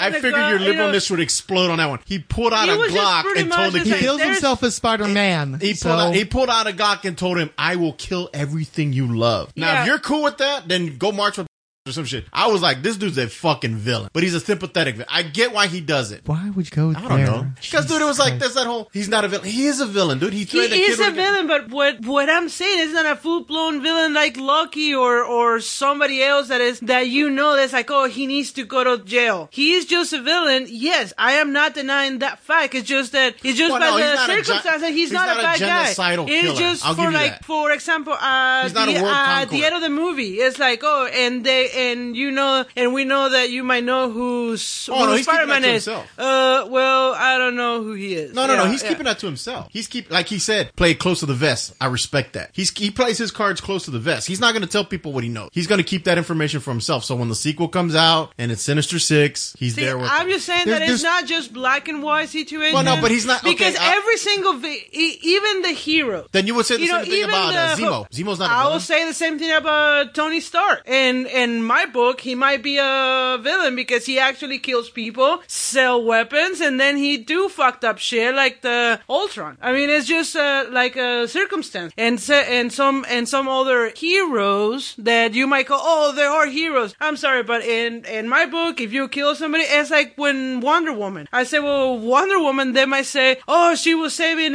you know, all all all these people. But then it was one scene that she just started killing when she was going to the Was it right? When when I tell you that there were the guards there, and then she just started killing people. And as I said, see, me as a as a pacifist, it's like, well, can you just knock them out so they don't come back, you know, to kill you? I don't know. I'm I'm just saying that this is not just a black and white situation. Yes, I'm not saying that when, when everybody's got blood on their hands, it's hard to say who the good guy is versus who the bad guy is, depending on your perspective. And that's, and a that's what I'm saying. It's just yeah. not a black and white. It's just depend on circumstances. And, and he's not like a oh he's just a villain, a bad guy. I'm not you know, and, and I'm not saying he's a good guy either. I'm just saying it's just part of the circumstance. Well, and this is something to consider too. As, as you mentioned, Tony Stark has fucked a lot of stuff up and cost a lot of people their lives with his fuck ups, right? And then he here he is mentoring and enabling Peter Parker. And if you think about it, almost no circumstance that Peter Parker inserts himself in does he actually do good. He's actually he's a real big fuck up because that deli gets destroyed because he He's- gets in the he's a- way of that's those bike saying. robbers. He's a kid who was given great power Right. and he doesn't know. Now again, if you have an older person, Well, they it's would have just done like those differently. it's but just it's like presenting him with with the gun and say, "Hey, you you're not gonna do nothing stupid because I I'm gonna kill your parents." It's like giving to- Tony giving uh, Sp- uh Spider-Man this great suit that it can do a lot of damage to uh, a lot of people and to himself. Well, so and- he yeah. so he as well might have just given a, a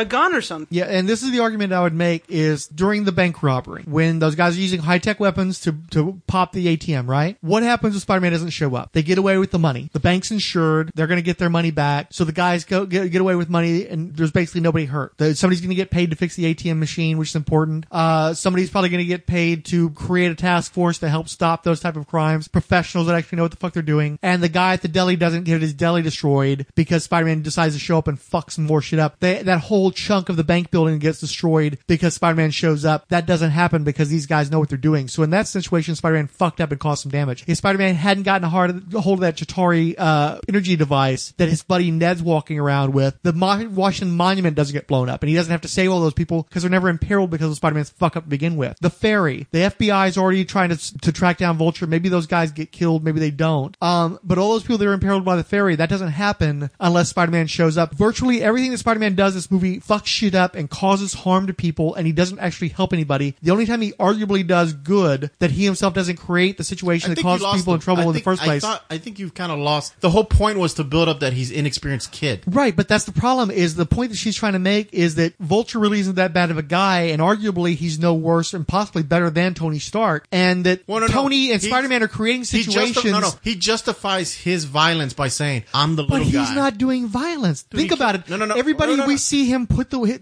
he's selling the weapons, right? Yes. Every time we see those weapons used, nobody's getting hurt until a superhero gets involved. Well, no, no. They're, Oh, they're, see, they basically they're getting involved you're in filling, victimless you're crimes. filling in gaps to no, I'm to- not because feature near. I'm, no, no, no, no, I'm not filling in They're- gaps. I'm, you're filling in gaps. I'm telling you what's actually on the screen. They were trying to upsell a guy who just wanted a gun to stick up people. Literally, Danny Glover's character says, "I just want." I thought he was people. stalking people. No, no. I want. He says, "I just why." He goes, "Why are you trying to upsell me? I just want to stick up people." Yeah. He wanted just a little pea shooter, Okay. and they're trying to sell him these massive weapons because they don't do pea shooters. They're trying to say, "We're the new guys in town. This is the armory we have." So it's not like, "Oh, the spider." No, he's a kid who these weapons are coming into town, and he's trying to tell Iron Man, but again, again, above their pay grade. They're they're dealing with Thanos and all this other stuff. So Below their pay Spider-Man- grade, then. well, below their pay grade. But they're too big. So Spider Man is this inexperienced kid who they just want to do. They want him to do little shit. Mm-hmm. Stay busy. Get a churro. That's all they want. But he wants to do bigger things because he hung out with the big boy, and that was his mistake. He That got a a taste. No, it was a churro. Okay. He got he got a taste of the good. He got a taste taste of being Come on, on, a that's not mission. even the same thing. He got he got a taste of being on a mission, and that's what he wants. And you can't put the genie back in the bottle. They let him out. Tony let him out in, in Civil War. Can't put him back in the bottle. So he wants him. So he's going to get into shit because he doesn't really know how to be. He's not Cap. He's not Iron Man. He's not Thor. He's not an Avenger. He's just a So, kid. so he's so But- he's actually doing harm to a kid, a 15 year old kid that he's already putting in danger, his That's- life that's in why they danger, told him- that's and his aunt and all his family and friends and Did, did you watch the movie? He said, "Be a local neighborhood Spider-Man." But see, do that is, churro thing that is the when he reported- problem right there. That in previous movies, he actually grabbed him and put him with the big boys. If he will never put him with the Hold big on, you- boys, no, no, then he will be he just needed the saying, numbers. just going into He- the he whole needed the numbers. Right. So he that's the used a 15-year-old boy- Exactly. and that, and that's so the whole Tony point of the Stark movie. did a bad thing about bringing this kid, this inexperienced kid, just to fill up the. Have you been the watching numbers. the Iron Man movies? They're nothing but bad decisions. Every and movie that we and watch that's, is Well, and- and and that's, that's why I'm it's saying. so weird And that's my whole argument. No, no, no, no. The and point that's is he's trying to and say- that's my whole argument that this guy, you you say, oh, he's totally a He's a villain. but you can argue that Tony Stark it might be a villain too, He is a as, villain. as On a well different as plane, more as more all the other superheroes. That's that's try, that's like trying to compare the guy who shot someone down the street and, and Saddam Hussein. They are both murderers. The difference is on a different scale. Tony commits murder on a higher scale where the Vulture kills one guy. Now Tony will get away with it because he has money and lawyers. The Vulture and will he's not seen because as a hero, and oh, he's Oh, yeah. seen as a oh, he's my hero. You see little kids running with like Iron Man, and don't get me wrong, I love the, Iron con- Man. the conquerors are always the heroes. He who writes the history gets to write it. And Of cour- that's- I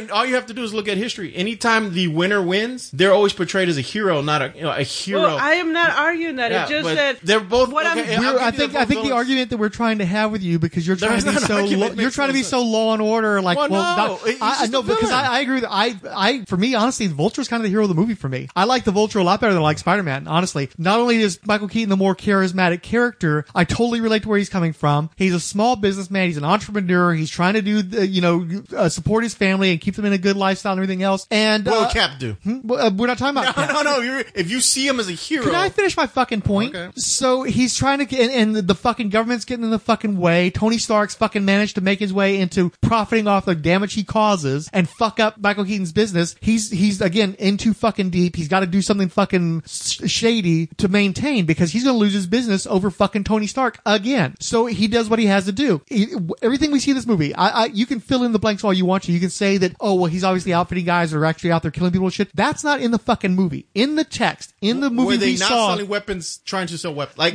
they literally Do were I- selling a gun no, no, no, no, no, shut, no, no. I which talk now. cool. I talk now. I talk now. In You the talk fucking too much. In the fucking text, in the fucking movie we saw, we never see a single fucking person directly imperiled by the weapons at, at the intent of the people holding the weapons. The only time people are imperiled, the only time major property damage happens, is when fucking Spider-Man gets So- in there and causes the problem. Spider-Man When fucking Vulture blows was up- shooting at the FBI agents, The FBI and- the and- and again, he's but- uh, shooting at them, trying to kill someone. Yeah. and he's firing a weapon at them. Right. Now there, there's, a, I think at one scene those, I think those FBI agents got killed because actually the explosion. No, I don't- I don't know four if of they got- yeah. You saw the bodies just jump. Don't know. No, they they went in the water just like Scorpion did. We see Scorpion alive at the end, so no, they don't get killed. no, no, no. I'm talking about the ones on the top again, deck but when he's and, and, at well, them, when and he's actually, shooting at them. hey, here's the thing though: who put the F- F- FBI on that boat? Spider Man, because he No, talked. Iron to- Man did. Iron- And who? Iron how did Iron Man got- know? Iron Spider Man told him, and Iron Man told the FBI. Show up, so yes. ultimately, Spider Man put the FBI on the fucking boat. It's all fucking Spider Man's fault. Everything is Spider Man's fault. What we see in the movie, you can say, "Oh, this would have happened," but based on what we actually saw, a bunch of criminals were committing victimless crimes using high tech weaponry. Victimless crimes. Oh, come on, dude. Yes. They were You don't open believe it. ATMs. Yes, they were They were fucking all- robbing ATMs that are fucking insured. So yeah, they're fucking crooks. Yeah, they're making money, but we never see people imperiled directly because of the weapons, directly because of what Michael Keaton's doing. Logically, will that eventually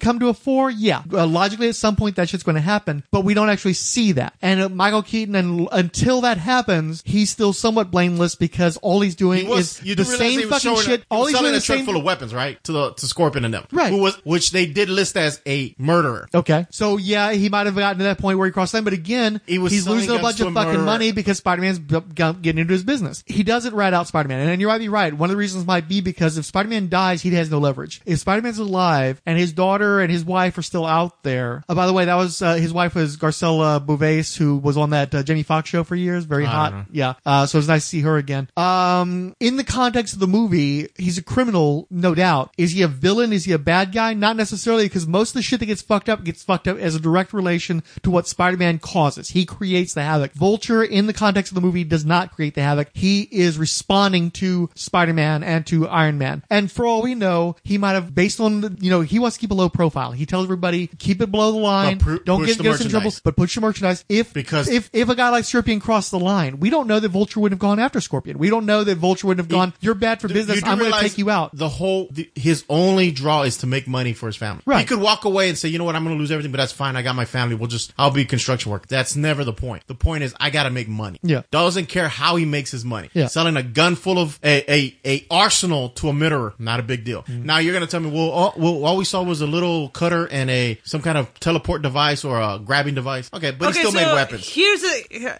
here's the thing. We live in USA, right? Where everybody, a lot, well, not everybody, a lot of people loves their weapons. I am anti-guns. I hate violence. So if what you're trying to say is like, well, he's selling weapons that he's killing people and doing all all this damage. I'm sorry, but then if that's your argument, then you will have thousands, if not millions, you have freedom of billions choice. in here. Hold on, so, on. no, no, no. You arguing that okay, this this guy is selling weapons that is causing damage. So what about the guy on the gun pawn You shop you or have- whatever you guys were saying earlier? Oh, I want to go there. Yeah. I'm sorry, but that guy to me it might be a, a villain because what you're Again, saying. hold on, hold on. If you sell Simple te- it's weapons, simple. then you you are a villain. So all these people who have gun shops and all these people who create weapons, they are villains too. You are For which freedom of in my- choice, not freedom of consequence. You have a freedom of choice, but you do not have a freedom of consequence. You, you have a freedom to buy a gun. If you buy a gun, whatever happens, See, you are not and free of that's that and that's a typical. I mean, it's No, just that's- the I- I people understand. Who are buying weapons from That's- this that is- guy from from from this vulture. He has a they right have to sell 'em. freedoms. They have freedom of buying weapons. freedom of so choice, it's like, oh just wait. not a freedom of the consequence. Okay, well, this guy is selling weapons to people who want freedom buying those weapons. So, where is the crime, uh, according to your book? I can't do this logic. This makes no. No, this when is you what, sell, no, what I find hilarious is No, we're the- somehow in a situation where Mr. Fixit is the guy who's the law and order, upright, this is No, good, this is not- bad guy, and we're arguing in favor of the villain, the, the oh, white middle-aged small businessman, intra- entrepreneur, just trying to make it in a oh, oh. society rigged against him, and you're the guy who's like, no, there, there- Well, he's no, no, the bad that's, guy. that's funny because you're like, how I'm- the fuck did you're this like- happen? Well, no, because you're like, I'm Ca- Cap's my guy, and I'm like, dude, he's doing every. If you sell weapons for a war, yes. Now you're trying to say, No, well, no, No, if no, he's trying to sell weapons, weapons. against guys like Tony Stark. He recognizes No, that the no. game He- has been upped and he's, He's trying to supply people. to anyone on the street. When someone tells you push product, if you live, if you're from the streets or understand the streets, that is not. I'm selling guns for a revolution. Mm-hmm. That's push product. Be it coke, guns, whatever. Just get it on the streets, put it in somebody's hands, put the cash in my hands. That's all that means. That's the all he argument wanted. I think we can have here is that Marvel is finally giving us sympathetic, interesting, multifaceted villains, and that Michael Keaton as the Vulture is one of, if not the best example of that. Yes, I thought- I agree with that. And in fact, for me, honestly, again, he overshadows Spider- Spider-Man in this movie. I liked Vulture and was more sympathetic to Vulture throughout this movie than I ever was Spider-Man, this dumbass, thrill-seeking asshole. So, I like the I, kid. No, yeah. he was see, thing fine, is- but he but was a see, the fuck up, is, and I got no, tired of 'cause him like- fucking up all the goddamn time. because he's a kid. I get that. You're that. just not grasping. No, you're No, not. I- you're not I grasp grasping. it. I just- I don't- I- I'm not a big fan- problem. I've He's been a kid that is being given a lot of power. So, so with great power comes great responsibility. I know, but he's a 14 year, he's a 15 year old kid. He's so, always been. So it, it is also the, the blame of Tony of giving him this much power. So He, yes, he, ne- he never gave him the Huh? power. Move the microphone. If you're going to Yeah. talk to Mr. Fix It, Yeah. make sure Okay. you yeah. he never gave him the power. He's trying to tell him how to control He it. given a, a very powerful suit. Yeah, with training wheels and all that stuff, which yeah, which but was cute and fun. Can and that they was all fun. activate? Yeah. So No, Okay. Okay. So moving past that, I again, I'm not a. I I understand what the movie was doing. I get the tech. I'm glad that they made that movie. It's a situation though where it's not a movie made for me. It's a movie made for Spider-Man fans and for kids, and it's not my bag necessarily. Well, so and I, and, and for me going into the movie, for me, I'm rooting for the Vulture. Honestly, because I I, and I think that's the more actually a- interesting character. I think that's the character that's telling a that's story. the Joker. That's the No, no, no, no, he's not, That's because same- those are- yeah, those yeah. those happened in those movies as Yeah, well. yeah. When you watch Batman uh, with the Joker, no one No, the Joker. about- uh, no, the Joker's an interesting character, but he's a piece of shit. But I'm, I'm happy to see he's that the fucker most, die at He's the the end of the most movie. interesting part of that movie. When Agreed, you watch yeah. when you watch Spider-Man 2, Doc Ock is the most interesting. In any movie that you have a villain, the villain will always outshadow. Well, no, not any. If you have a great, well realized villain. Well, it's always the second movie for some reason. It's always the second one. This one, it just happened Well, to be the just first one. wh- why then why are you referencing Batman? Shouldn't you be referencing Catwoman and Batman Returns? You're saying it's always the second movie. Actually, they were. Oh, you're talking about the. Joker in Dark Knight. Yeah, okay, Nolan. Dude, those don't count. Dude. the Tim 89s don't count. Bullshit. They don't, They don't count. count. It all fucking counts. They don't count. It all fucking counts. If we're talking, that's what I'm saying. When I say Joker, I'm talking about no, because dude, no one's wearing a. Jack, Uh, I- I'll no be one's honest wearing a Jack Nicholson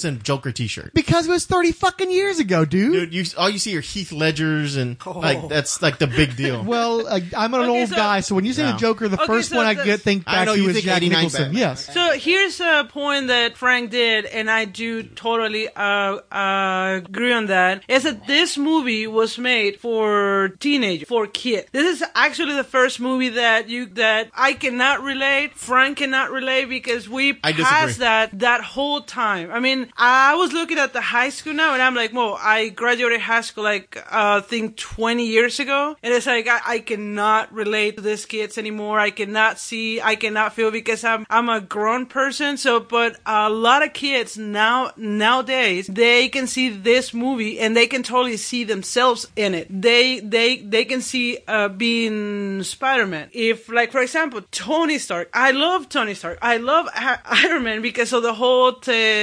technology, and he's older that I can say, oh yeah, I can totally do that, or or I can create that because I might have the money to to to buy more gadget. Now I cannot relate to this kid because it's just a kid's movie, like a hmm. like like. Well, not just that. Also, all It's the cool a- stuff that Spider-Man has, he's given by Tony Stark. Yeah. So for you, it's like you're not like, oh, he's so cool, he's so great with the gadgets. Like, no, Tony Stark's great with the gadgets. It's like just me, wearing a suit. It's like he's, me he's giving like Rhodey. Yeah, it's like me giving gadgets to my 15 year old niece. You know, and and and that's how I can relate Tony to the a nephew or or something like that. So this movie was was mainly towards the teenage kids. But it was a weird, No. interesting space that this movie inhabits because, as you mentioned, it very much has that John Dude, it's Hughes kind of nostalgia. feel. I watched that. And Yeah, I'm there's a like, lot of- there's a lot of dude. I saw. I saw up to and including the, the, the goofy uh, minority friend. You know, it's like. Dude, I saw that movie. I saw all the John Hughes films they were playing. But- but here's it's what's so I- far, I it's enjoy- so, so- far removed from what the high school that that you that you went, No, and I, that- but- I mean, I got so jealous. I was like, man, I grew up in the in in the wrong time because it was at the time that being a geek, that being like like a weirdo, it was like, oh, you don't have any friends and you're kind of awkward socially because you cannot relate to the jocks mm. or to the cheerleaders or or no. I don't you think they showed a single football player or, or sports person Yeah, in the Because it's entire science love- school. It's a science all, school. yeah, it's a I science school would love specifically. to yeah. be in Now- that in, now, in that high school. If you watch the John Hughes films, that's the running gag on them. That there's social circles, but they always mix, and that was the whole point. I, I when I watched the movie, when y'all say, "Oh, it's a kids movie," there wasn't a whole lot of Spider-Man fighting Well, action. not- like a little kid, when I saw it yesterday, It's not a kid. the I No, but- say but- teenager. but Kids got bored. Kids got bored because they're like, too, even my cousin was like, "There's a lot of talky talk." Uh, yeah, there's a lot of talky talk. There's not a lot of Spider-Man punching. Well, it's He's not- like three big fights. It's not a kids. It's but a again, teenage. and then for anyone my age, it's gonna be nostalgia. You're gonna watch it and you're like, oh look, Ferris Bueller. They're doing that whole weird teen angst movie. I get it. I've But- watched them a million Yeah, times. but what's weird is you know you got an '80s soundtrack, and I realize they make a point Oh, of saying that's that it's like an Yeah. '80s uh, homecoming, Homecoming. theme Yeah. party, all that kind of stuff. But it's so weird that I, I really felt like I should be hearing some stuff from today for a movie that should be targeting Well, there's teens. no good music but as you right said, now. it's no,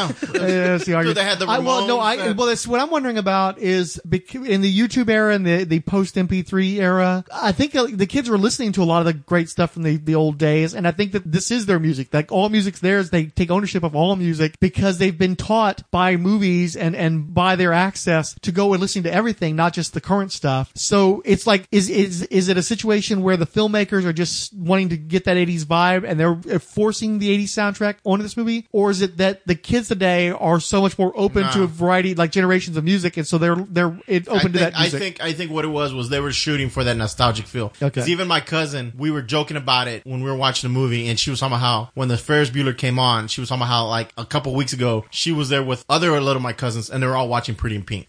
My cousin's twenty. Mm-hmm. Yeah. has nothing, but she watched Pretty in Pink because we watched Pretty in Pink. Mm-hmm. It became one of her favorite movies, and now the ones below her are falling in love with Pretty in Pink. So it's just that it's a type of movie that John Hughes made that they they try to image they they try to not image but incorporate these very nostalgic feels. The music I loved all the music. Well, all the across the that came out, like, generations, Holy uh, shit! Like yeah. everything on the music, the soundtrack they did Marvel great. Um, the feel, the high school kind of, and they didn't spend too much time in them, but enough time where you're like, I get it. He's a kid. He's going through all these problems. Uh, his, you know, the, the sidekick buddy. It, it felt like, you know, it wasn't a rom com like American Pie or anything, but it was still one of those kid, a high school comedy type. So I, I mean, I watched it. I was thinking, uh, honestly, half the time was Breakfast Club. Like, Yeah. the, the Well, it's like kids, it- because I kept trying to think, is she the Ally Sheedy character or is she Bender? Is she the badass or the nut, the nutcase? I was trying to figure out. Oh, uh, yeah, yeah. No, th- because her hair- definitely- so I'm sitting there, yeah. I was watching, I kept, so when I'm watching, that's what I'm thinking. So they grabbed me, they caught me hooked, line and sink. I was already bringing up all these movies from my past that I watched that they're trying to incorporate in here. And I'm like, fuck, they caught me. Cause now I'm trying to figure out, like, who are they trying to emulate here? Like, who's she? I, like, I get it. She's Molly Ringwald. She's the, the pretty, I, I thought they did a great job. I sat there, I could literally watch this with Breakfast Club, which I just saw two weeks ago. And I still love those movies to this The day. Breakfast Club holds up really well. Um, but it, and the, like the Ferris Bueller thing too, they've got like a Domino's commercial now that's using that same Yeah. theme, that same sequence. Oh, so it's even back. even It's- yeah, it- well, it's not. It came back already. We're actually partway through the '90s Renaissance at this point. '80s is almost backwards looking, which is kind of clever because that way you're getting multiple generations because you're getting the people who were you know still old and young enough to appreciate the '80s movies. You get the guys like us that were probably a little young for the '80s movies. no, that- we were,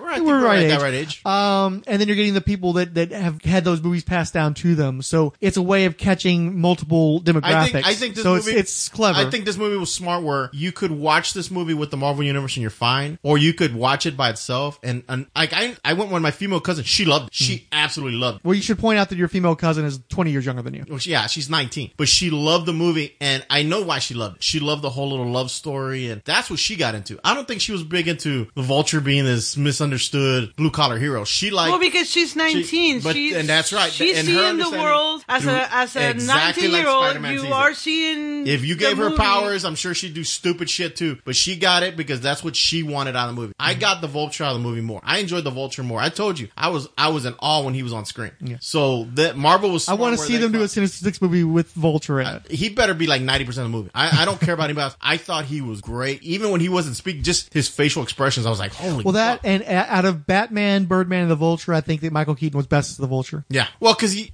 Uh, uh, we just watched Batman. I mean, um, Birdman on Fourth of July. My Birdman's a great movie. Birdman, Bird- I'm not. I'm not. By the way, Birdman is a movie It's a- vastly superior to Homecoming. Vastly superior. Uh, but well, the character, It's it's it's know, a character driven movie, but when Bird when the Birdman character appears, that's where even people are like, "Oh fuck, this movie's off the tracks." Because that's when I because everyone, I remember in the movie we're watching it, and I already told you about my family members that talked during the movie, and they were like, I told them you have to listen because they kept saying, "Who's that voice talking to him?" And I said, just watch the movie because they don't show Birdman. They don't show Birdman. I think in Vulture, he just he it's it it it reminds me of that Paul Jenkins uh GI Joe the where he wrote Cobra Commander's origin stories, where everybody who reads it are like, "Oh fuck!" After reading this, I joined Cobra too. Like I remember that was like a hot book back. Do you remember that book when you were selling it at your shop? Mm-hmm. Yeah. Like I remember reading that book, and by the end, by the time you get to the end, that of the was book, you're that. that was after the shop had closed, though. no, the shop's open. No, I'm pretty sure it was closed sure? by then. Yeah. But I just remember I read that because I think you or someone had told me to read it. And I remember after I finished reading, I'm like, I can see myself joining Cobra. Like, I get it now. Like, he, you know, he's a revolutionary. He's a George Washington. So, I mean, I don't know. Yeah. Let's look at Uh, but here's my issue though: is I- and I, I love too that while they had a lot of those '80s callbacks, I love that the comedy was very much now. Oh, yeah. I, I love that the it was very much these kids are much faster than us. They're much more meta than us too. This is a very post Scream kind of movie where they've everybody's seen the movies that are being referenced, and so they're like getting these little jabs in and and kind of pointing at the fallacies too. I love that Peter and uh,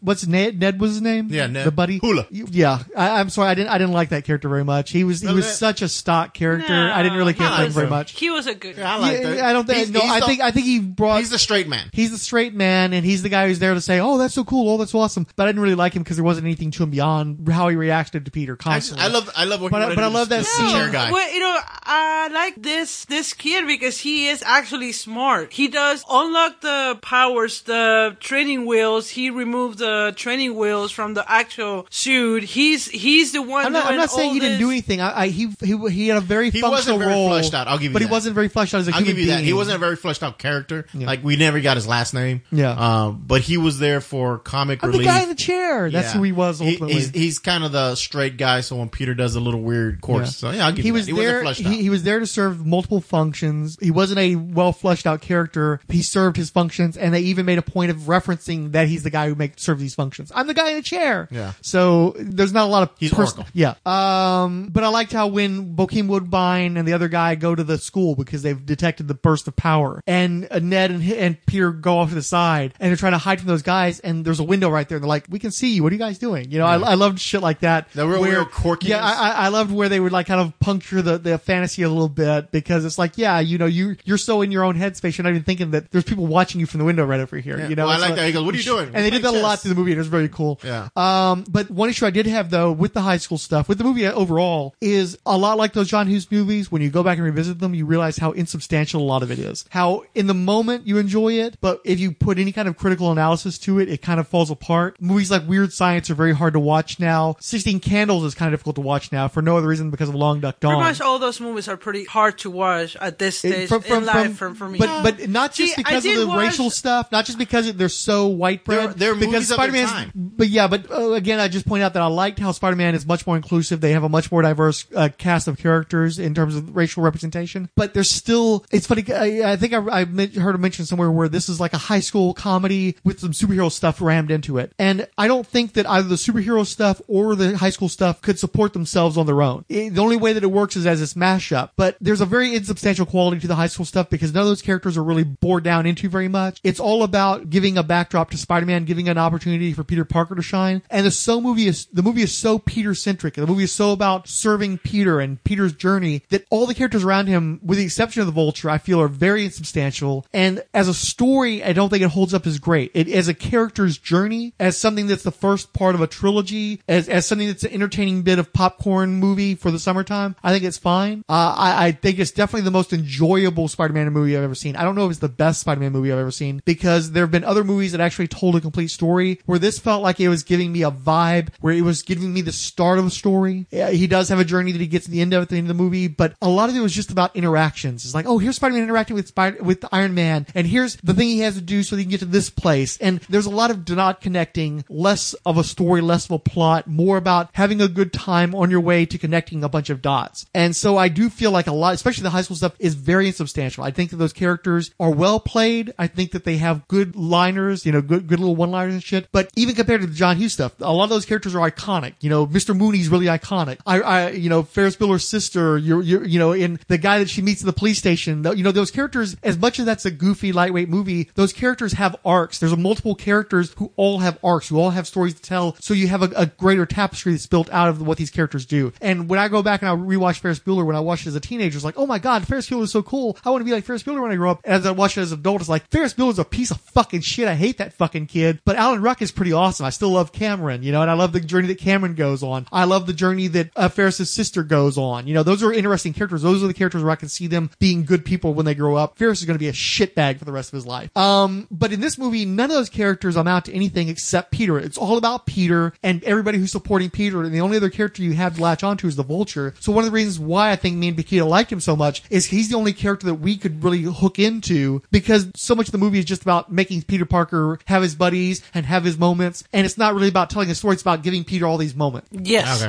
it felt more like I don't know if you guys felt it, but this seemed like a very indie hero movie. It has a lot of. It wasn't like a full blown commercial Marvel, but it it had a lot of stuff that it was very indie. Well, especially the music, quirky, and then it was yeah. a couple times that they actually put like a like a music of a Wes Anderson movie. That that kind of blew my mind. It was like the scene where they're going to uh, Washington for the uh, the tournament, and they had that old ass '60s song. And I'm like, really? That's you're playing that?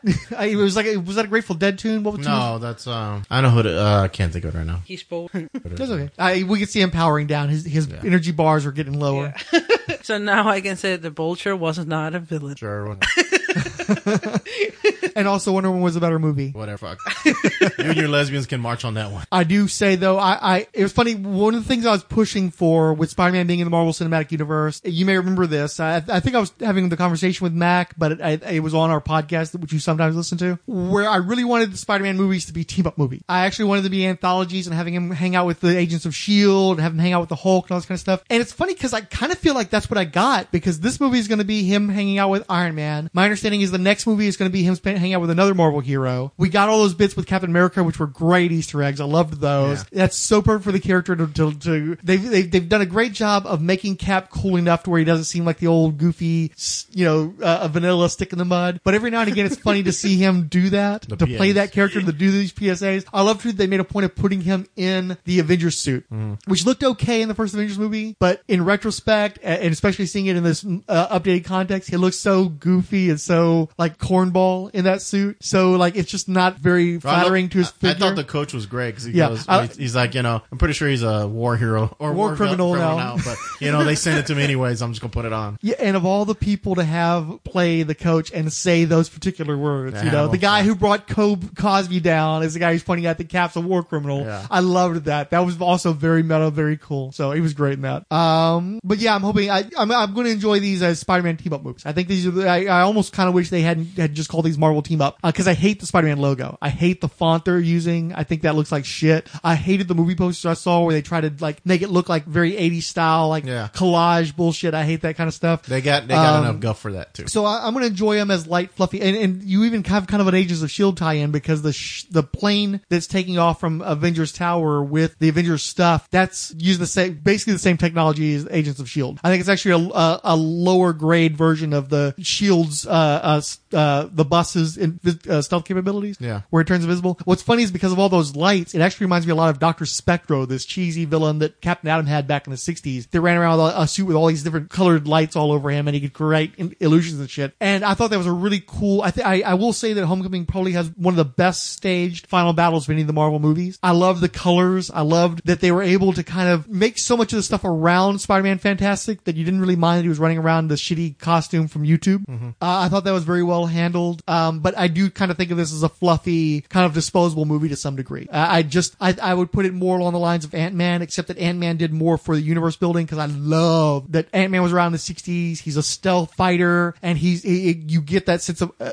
history in the Marvel universe where just because Cap went down in his plane years ago doesn't mean there weren't more Marvels in existence. I love the history that Ant-Man has. And because I, I just like the character of Ant-Man, Scott Lang better than Peter Parker within the context of the Marvel Cinematic Universe, I would have to put this below Ant-Man. But it was entertaining bit of fluff. I just, I, I it's definitely not a 92, 93, whatever the fuck it's at Rotten Tomatoes right now. I just think that it's refreshing to reviewers to see a, a movie that isn't a fucking origin story. It is light, it is fun, but it's not very substantial. I, I think it's a popcorn movie. It's a good summer movie, but I don't think it's a great high school movie. I don't think it's a great superhero movie. I think it's kind of just novel to have the combination of the two. And that's and that's one of the things that um, I think that's what I was trying to catch is that you you guys was blowing about the dad of this the girl being the Yeah, that it Vulture? the big reveal. Well, I kind of yeah. saw that coming. You I- did? yeah. There's a Why? Because he kept talking about his family. and We hadn't gotten to see his family. Yeah, I kept thinking that he had like a kid soon on a like life support or some shit, and that was going to be the big I thing. pretty much when he get out of the car to go pick up the girlfriend and and he's so confident and going like, oh yeah, I'm gonna take out this beautiful girl and and she's and she's gonna be my my dad. It's But, like, uh, oh, that's gonna be the dad. She's African American. He's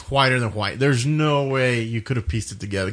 Yeah. ninety nine. No, no. Well, no. What I like is she she's not trying to say she figured that out halfway through the movie. It's like when she's she, but because of Chekhov's gun, because Petey's quit being Spider Man, and there's got to be something that's going to turn him around. I can believe that she would have seen that coming. Actually, I thought Shocker was going to be that. Mm, okay, that's so, so, the it's- first that's time I the saw way you could have gone. when yeah. he was walking up there, I knew it was going to be a reveal because Well, that, you know- that was kind of weird that he was going to pick her up from her house, but he never saw the family in the house. Actually, that's the one thing they do show you in the trailers that is from late in the movie is Vulture threatening Pete in the car. Because that mm-hmm. didn't really make sense in the context of the, like, how do you Spider-Man in this car with Vulture? And it's like, oh, now it makes perfect sense. Yeah. I didn't see that coming, but what's funny, at first I was like, Jesus Christ, that's so fucking arbitrary. That's such a fucking, oh, Spider-Man just happens to be, you know, on a date with the daughter of Vulture. Then it occurred to me that is such a Spider-Man thing to do, though. Exactly, and and and, and, and It's always gotta be like the- personal with him. That like the dad of the first girl, it was like the cop or something. Like Right. that. So so they always There's always relate- daddy drama. Yes, exactly, and and that's why we're like, oh wait, this, he's really happy. Pick up the girl. That's gonna be the dad. Well, and not just that, but if I remember correctly, Liz Allan's brother was a criminal, and I think he gets killed because of something Spider-Man does, and there's a sequence where Liz is beating on Spider-Man's chest, blaming him for the death of her brother. And so when I thought back to that, and I, I thought back to the Spider-Man comics I read growing up, it's like, yeah, it, it's it's contrived, but that's such a Spider-Man thing to do. You've always got to find the way to make the situation worse. You've always got to twist the knife with Spider-Man, and it's always personal with him. It's always somebody's uncle or somebody's you know relative, and it's always something that that grounds it. So once I got past that, it's like, yeah, okay, that was a good twist. That makes sense for the character. So yeah, that that was nice. Oh, and there is such thing as uh, inter uh, interracial marriages too. So, Yeah, there's that So too. yeah, so it's not like oh she's African American and there's no way that you can have a white dad.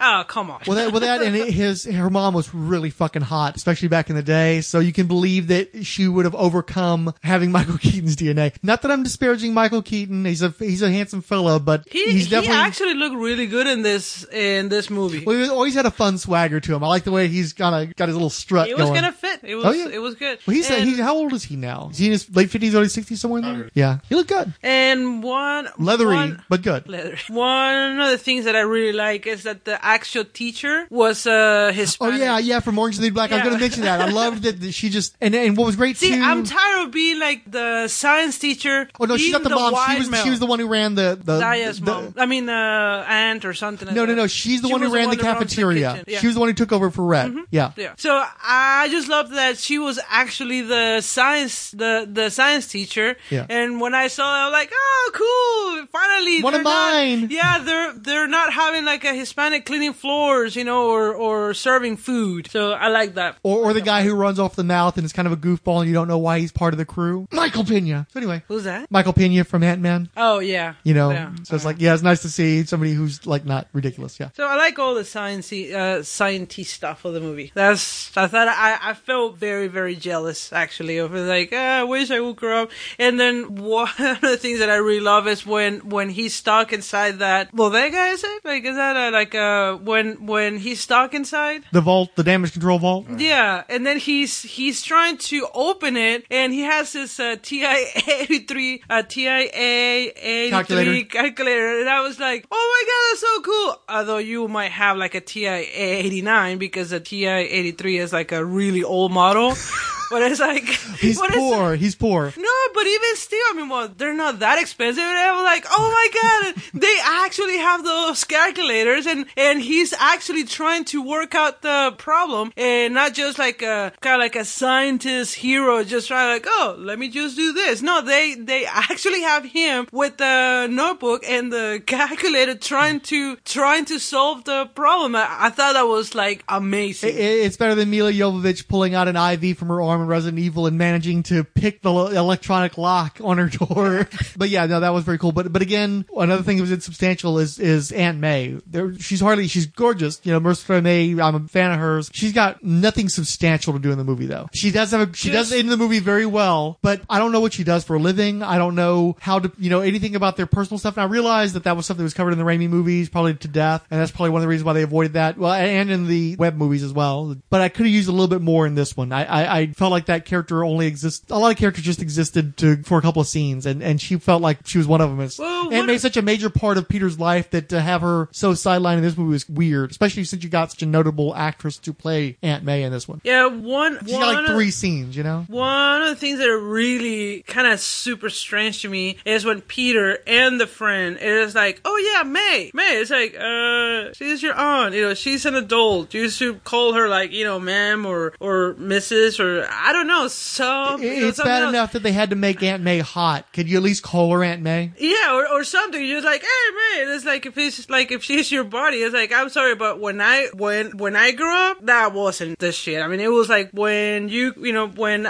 I was young, if I referred to an aunt or or an or or an uncle, yes sir, yes ma'am, or Aunt may or or this, that kind of blew my mind. But I, I think kids nowadays are like that. So.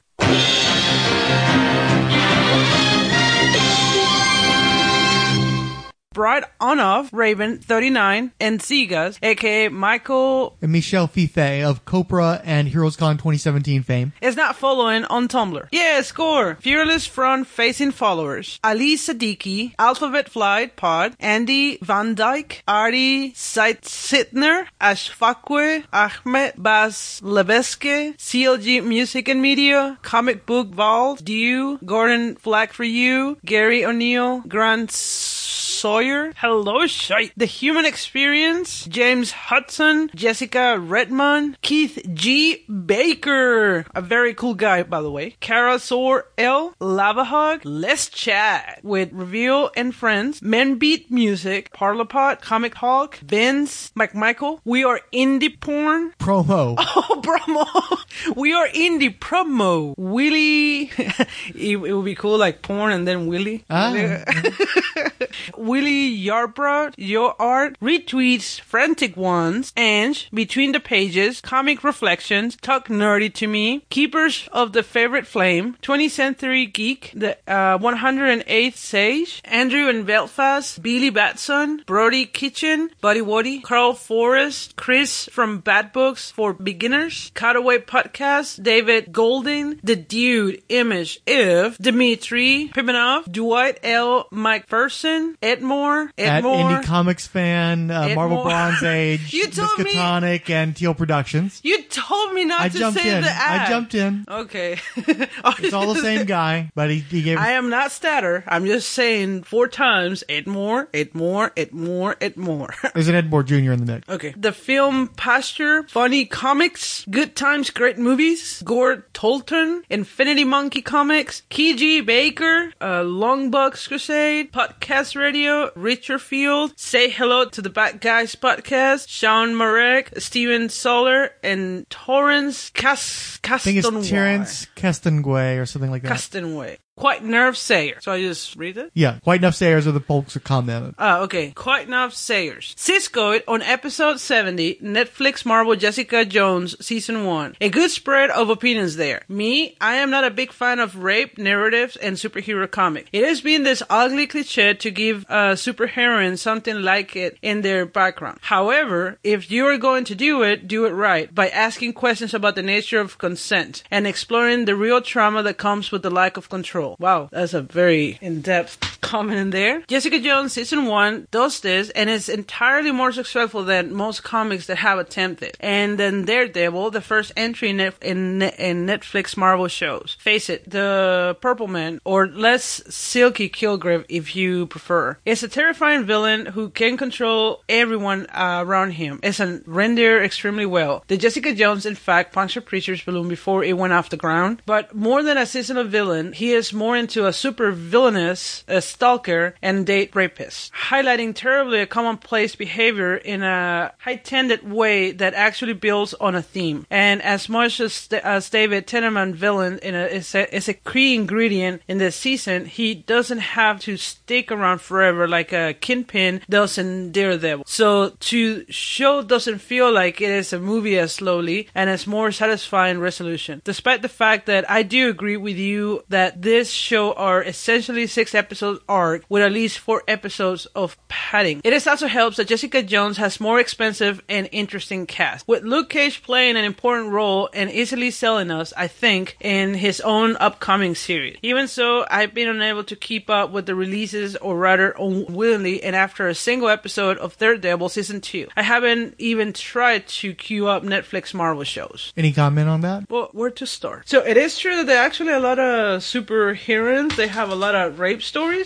Yeah, unfortunately. Um, comic books, especially in the 70s, were dealing with that a lot. It's like that sort of thing was verboten in film and to a lesser degree in greater fiction in general, uh, because of just the social mores internationally. And in the 60s and 70s, when you had that loss of restrictions on, on things that you could discuss openly, uh, a lot of good came out of that. Certainly, uh, for, for gay representation, gay rights, uh, minority rights and representation, but it also allowed for a lot of really icky, toxic male bullshit to get into the public consciousness, which included a lot of rapey stuff, especially in the 70s. And a lot of superheroines have rapey stuff in their history. Well, Uh, and and let me ask you this. I mean, I'm pretty sure that most of the writers were uh, White males. male. Exactly. So their perspective is a little bit obscure of what an an actual uh, person who went through rape is actually going through, and and and how they you know try to come to terms that somebody violated. Well, and I think that's what Siskoid's pointing out is that a lot of the comic book fiction that's related to rape is from a male perspective. It's typically very sensationalized and really exploitative. You're exploiting uh, this trauma for fictional purposes, not because you want to do a, uh, any kind of true representation and exploration. It was actually funny because uh, when we were waiting to talk with Evan Dorkin, one of the, his fans was asking about that device, and Dorkin was basically saying, "Just don't do it. Just don't use it. But if you feel like you have to use it for the story you're telling, make sure you do the research. Make sure you're going to do something that's actually you know beneficial. Don't be another one of these guys that just takes advantage of of it for." and ask of a woman's opinion because we all think differently. Don't don't write like this guy was saying. I call it the milk and cheese guys because I can never remember his name. Uh, you know, just just don't don't do it. But if you actually have to, ask an opinion of a woman because we see things differently and we're not reacting the same way as a men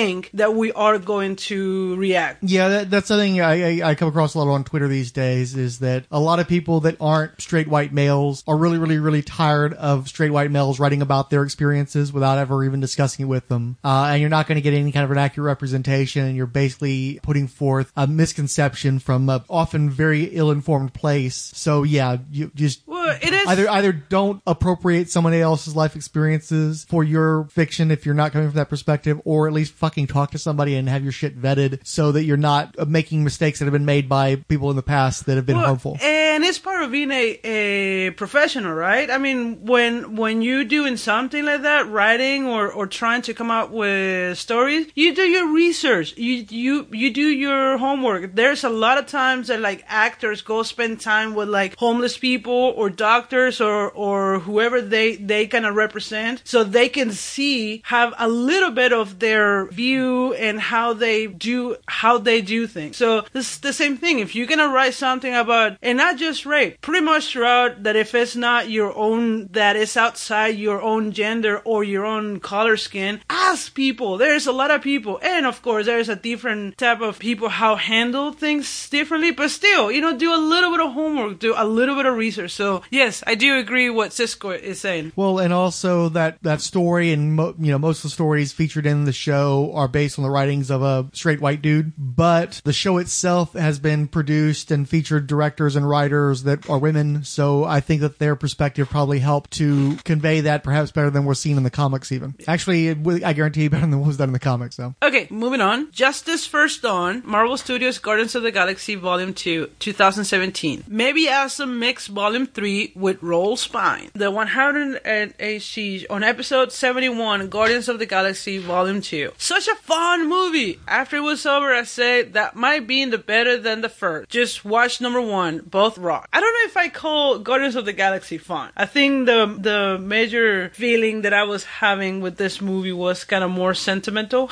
yeah, I mean it wasn't like oh it is kind of fun laugh, ah ha ha, you know, trying to. Although I have to say this, they did way better with with the jokes because they dialed it down a, a little bit and they were not that predictable. Well, they were kind of predictable still, and it was kind of sad-ish movie. So Kiji Baker, Guardian of the Galaxy 2 equals Paul's Boutique. Illegal Machine is uh goddamn wordsmith. What does that mean? oh, he was saying that he was comparing Guardians of the Galaxy 2 with the, the album Paul's Boutique in the podcast. Oh, okay. And Keen- uh, Mac was just glad that somebody actually understood what he was saying by making that reference. Uh, okay. King Size Comics, Giant Size Fun Podcast. I wish I could pull up a chair and drink a 30 pack in your recording studio. I laugh my ass, my ass off while you record. Fun episode and recap. P.S. Illegal Machines, Falcon's impression was great. Yeah, it is, uh, being in the house when you guys record, it can be quite fun and sometimes a little bit frustrating because I I have to say this. Frank does a very good job editing everything. So I listen to it raw, and le- and let me tell you, those guys like are all over the place. Sometimes they're not funny. Sometimes they say the most bizarre thing. So yeah, uh, good job editing your podcast, Frank. It- it- uh, we all bring something to the table. So yeah. Siskoid, on episode 71, Frank made me like Guardians of the Galaxy less than the first time around, and got, got Guardians of the Galaxy 2 more this time. Although I really did already liked it. Great show, gentlemen. I especially love getting back on track with Usaka. Ooga shaka, ooga, ooga, ooga shaka, which I recall was getting on your nerves. Yes, very, very much. It was getting to my nerves, uh, and I want to see it again to see if I can spot the Blood Brothers. Uh, I believe that they were seen during the sequence where uh, Rocket and um, Merle from Walking Dead were, were traveling through dimensions using little wormhole thingies. Oh yeah, when they were showing us at, like at different places, and you're just kind of like, no, yes, no, yeah, yes. and their faces were all screwed up and everything. Yeah, Like, although I am the only one that caught Ego being com- conflated, conflated. conflated with the Gardener just to keep nerd like me on the on their toes. And now it's time for the Merry Marvel Watching Society. Eduardo Talks Films, Ali Bats, Bronze Age Babies, Curless Deviation Podcast, Chris Sheehan, Columbus Comics Corner, Comics in the Golden Age, Daniel Navas Sunday, Darren and Ruth Sutherland, I like him, Fan Drug Podcast, Jay Jones. We're just gonna go with Jay Jones. Okay. Ice and Phase Podcast, Joe Cradford, Just in Time Podcast, Justin First On, Katia Robinson, Kevin Deji, King Size Comics Giant Size Fun Podcast, Namor Submariner, Submariner, Petro Blixonoff, Rad Adventures, Randy Caldwell, Resurrection, and Adam Warlock and Thanos Podcast. Right, uh, Rai P. Brain, Bane. I think it's Ripu Baines. Ripu Baines, Ryan Daly, Sean Phillips, Silver and Gold, When It Was Cool, Ren, and Sen, uh, Sen, Senosiac, Senophile, Jump. Uh, a podcast run by Darren Ruth Sutherland. Okay, Sino, Senosiac, you say that. Uh, Xenozoic Xenophile. Cenozoic Xenophiles. Don't take too much credit. You've been saying it for like over a couple years. The Marvel Superheroes podcast is in no way affiliated with or endorsed by Marvel Entertainment. All characters mentioned and audio clips employed are believed covered under fair use, with no infringement intended against their copyright holders. The views expressed in this podcast are assumed legitimate, truthful, and solely possessed by the speaker. Stand a little straighter, walk a little prouder, be an innovator, laugh a little louder, grow forever greater. We can show you how to. Where will you be then?